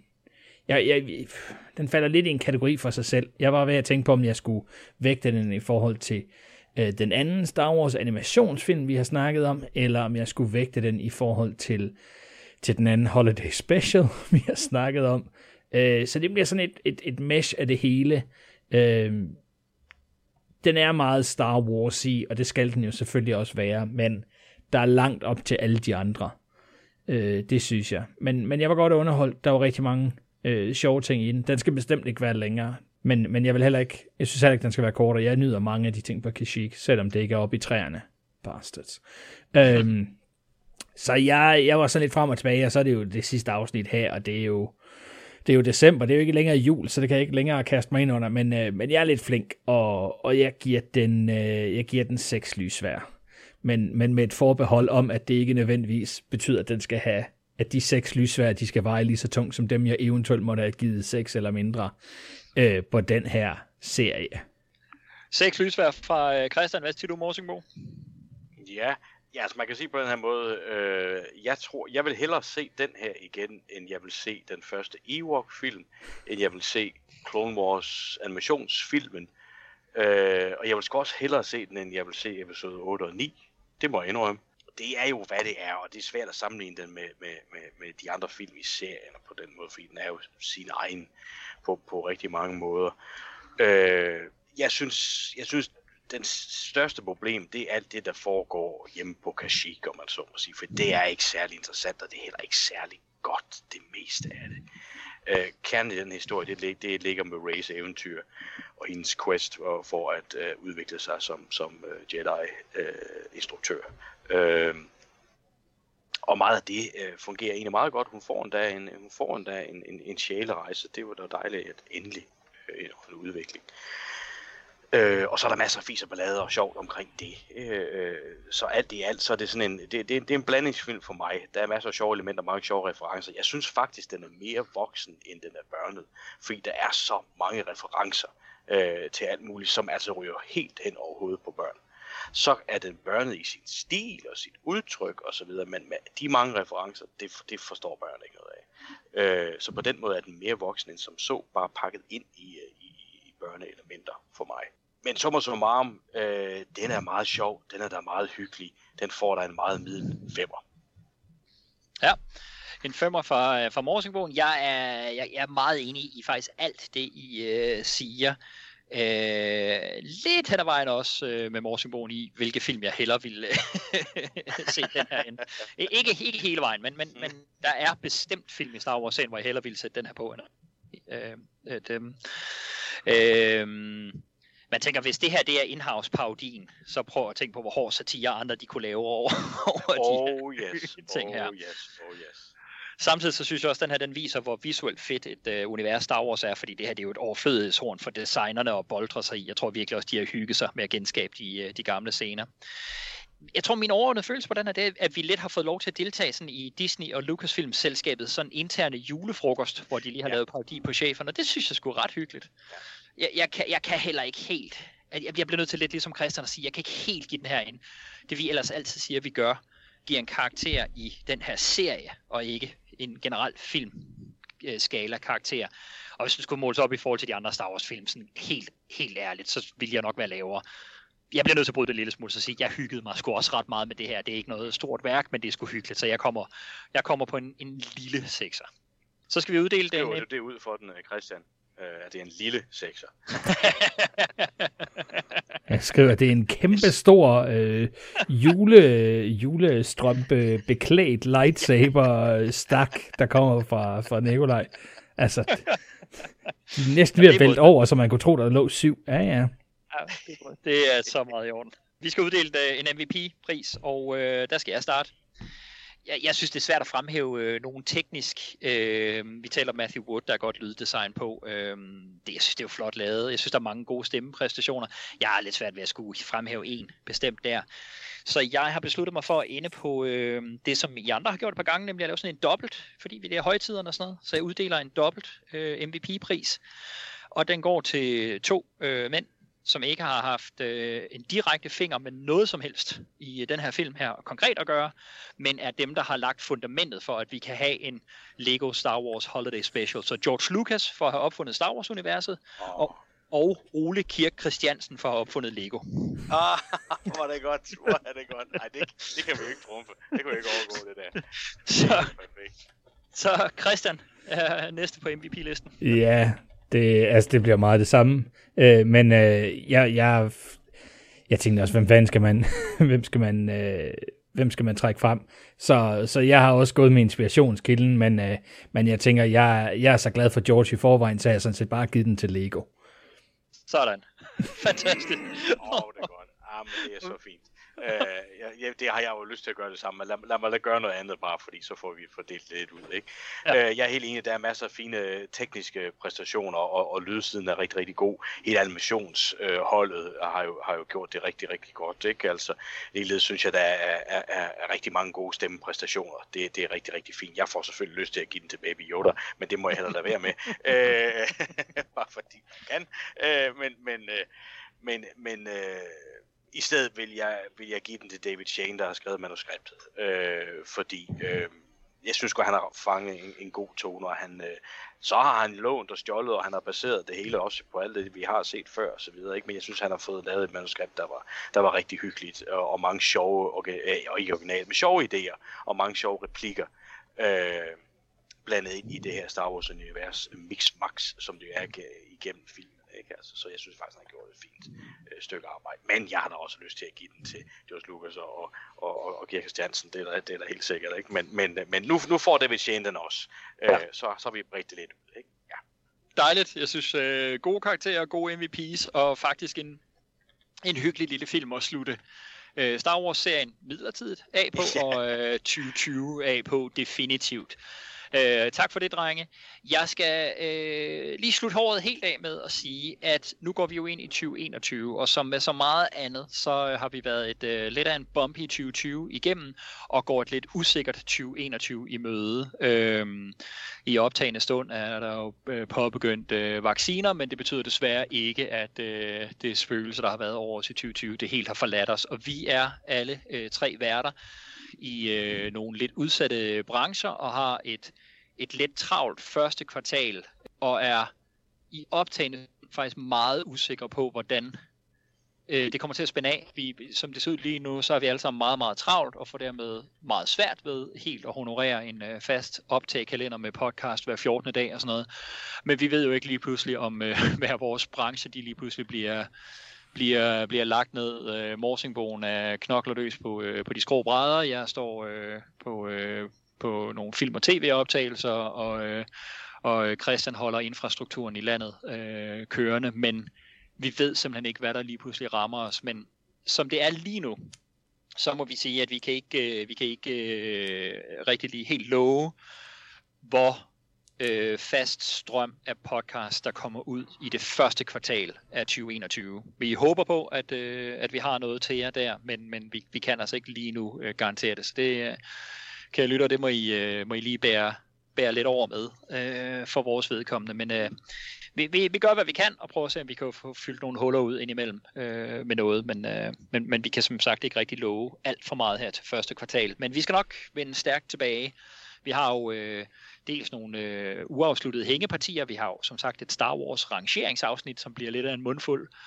Vi har også fjerde kapitel i vores Evil Dead-serie, som vi skal afslutte sammen med Nikolaj Schultz. Vi har stadigvæk nogle ting, der foregår ude i skoven, ude ved Crystal Lake, hvor der er en mand med en hockeymaske og machete, der render rundt og stadigvæk har nogle teenager, han skal have slået ihjel. Og så har vi jo også lidt på nogle af de andre podcasts, vi har været igennem i år, lidt forvarslet nogle af de tanker, vi går og brygger med for 2021. Og så vil faste lytter jo selvfølgelig vide, at vi jo kun er cirka halvvejs igennem Spielberg-serien, og der kommer vi altså nu til nogle af de lidt tungere titler. Så der er masser stadig forud, men frekvensen kan vi ikke lige helt love for de første 3 måneder af 2021. Men det ender jo selvfølgelig ikke ved, at vi nok skal vende tilbage, og om ikke andet, så kan man jo bruge tiden på at dykke ned og genhøre nogle af vores gamle afsnit. Der er jo, langt over 200 afsnit. Jeg har ikke så meget mere for hverken 2020 eller for The Lego Star Wars Holiday Special, andet end at sige tusind tak for endnu et til trods for corona-spøgelset, så endnu et fantastisk år på podcasten og også derude. Jeg glæder mig til næste år. Tak for nu. Morsingbo, sig farvel til folket. Ja, farvel til folket derude og glædelig vaccinedag. Hvis I får mulighed for at få den her vaccine i starten af året, så tag den. Får I den først senere, så tag den. Gør os alle sammen en tjeneste og sørg for at blive vaccineret. Det hjælper os alle sammen, og i særdeleshed de udsatte i samfundet og i verden. Den eneste måde, vi kommer forbi den her krise, det er ved at få den her vaccine i spil, og det er den endelig. Det er fantastisk. Det er en fantastisk måde at slutte året af på. Den bedste julegave, den bedste nytårsgave, vi kunne ønske. Derudover så tak for, at I har lyttet med. Vi har nået lidt her til sidst med både jul og nu også et nytårs-jule, tak for i år, Star Wars, en hel masse, som har været hyggeligt og skønt, og håber også, I har haft det sjovt med det. Jeg glæder mig til, at vi vender tilbage igen. Jeg er jo med på noget af det, og andet, det får I lov til selv at sejle jeres egen Crystal Lake med. Så... Men velkommen til at kigge forbi. Jamen, jeg kan godt gøre gæsteoptræden, om ikke andet. Det ser vi på. Men tak i hvert fald for, at I lyttede med, og jeg glæder mig til mere podcast. Det kommer helt sikkert på et tidspunkt. Og Christian, afsluttende bemærkninger til 2020 og en afsked med folket. Tak fordi I lyttede med. Det var rart at få endnu et super kanon-afsnit i Star Wars-serien ind under bæltet. Det glæder mig meget til at snakke om, når vi når til rangeringsafsnittet. Jeg er helt sikker på, at der både er bedste brug af krystaller og bedste slåskampe mellem kejseren og Darth Vader og Luke Skywalker og Rey, som skal rangeres rigtig højt blandt alle de der kampe. Jeg er helt sikker på, at det bliver super fedt. Der bliver sikkert også noget at blive uenige om. Om igen, så kan man gå tilbage ved vores Bond-rangeringsafsnit, så... Der er der ligesom lagt op til det. Det har været et hårdt presset år. Jeg er glad for, at det er slut. Jeg håber, det bliver bedre i 2021, men jeg synes stadigvæk godt, vi kan være tilfredse med alle de podcasts, vi har fået sendt ud i det her år. Det var en blandet stak. Der var både noget horror, og der var noget Mad Max, en masse Star Wars her, og så, og så noget Evil Dead. Jeg synes, det var en sjov blanding. Jeg håber, vi kan komme videre på den her Spielberg-serie til næste år. Der ligger, som Nikolaj fik sagt, en stor gråtonet val og venter. Jeg glæder mig til at få snakket om den, og håber, at I har tålmodighed med os. Nu må vi se, hvordan det første kvartal her spænder af. Forhåbentlig er der ikke nogen af os, der får corona. Til dem af jer derude, hold jer trygt og knaldfrit her hen over nytåret, og så ses vi forhåbentlig til mere sjov podcast i 2021. Participation trophies for podcasters, there are not.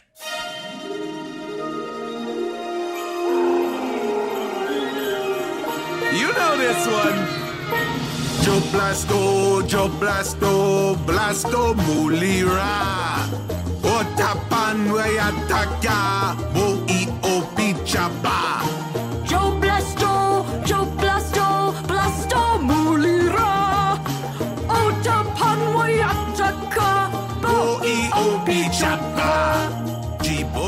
Jodorba, how to people ichaba, haris tishtihin, oh mulira, jopo tu kurandi spiragusha, hakapanwa yatakata chapa singi hungabe, Joe Blasto, Blasto mulira, otapanwa.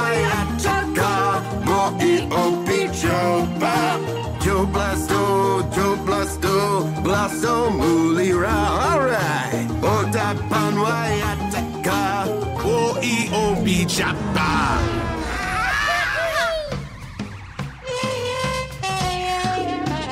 Give it to me!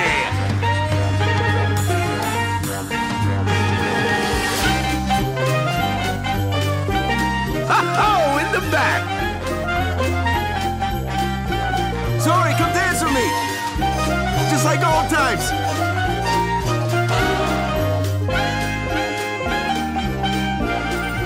Come on now! Joe Blasto, Joe Blasto, Blasto Mulira.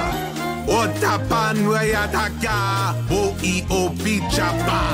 Joe Blasto, Joe Blasto, Blasto Mulira. Otapan Wayataka, O-E-O-B Chapa. Joe Blasto, Joe Blasto, Blasto Mulira. Otapan Wayataka, O-E-O-B Chapa. What's everybody looking at?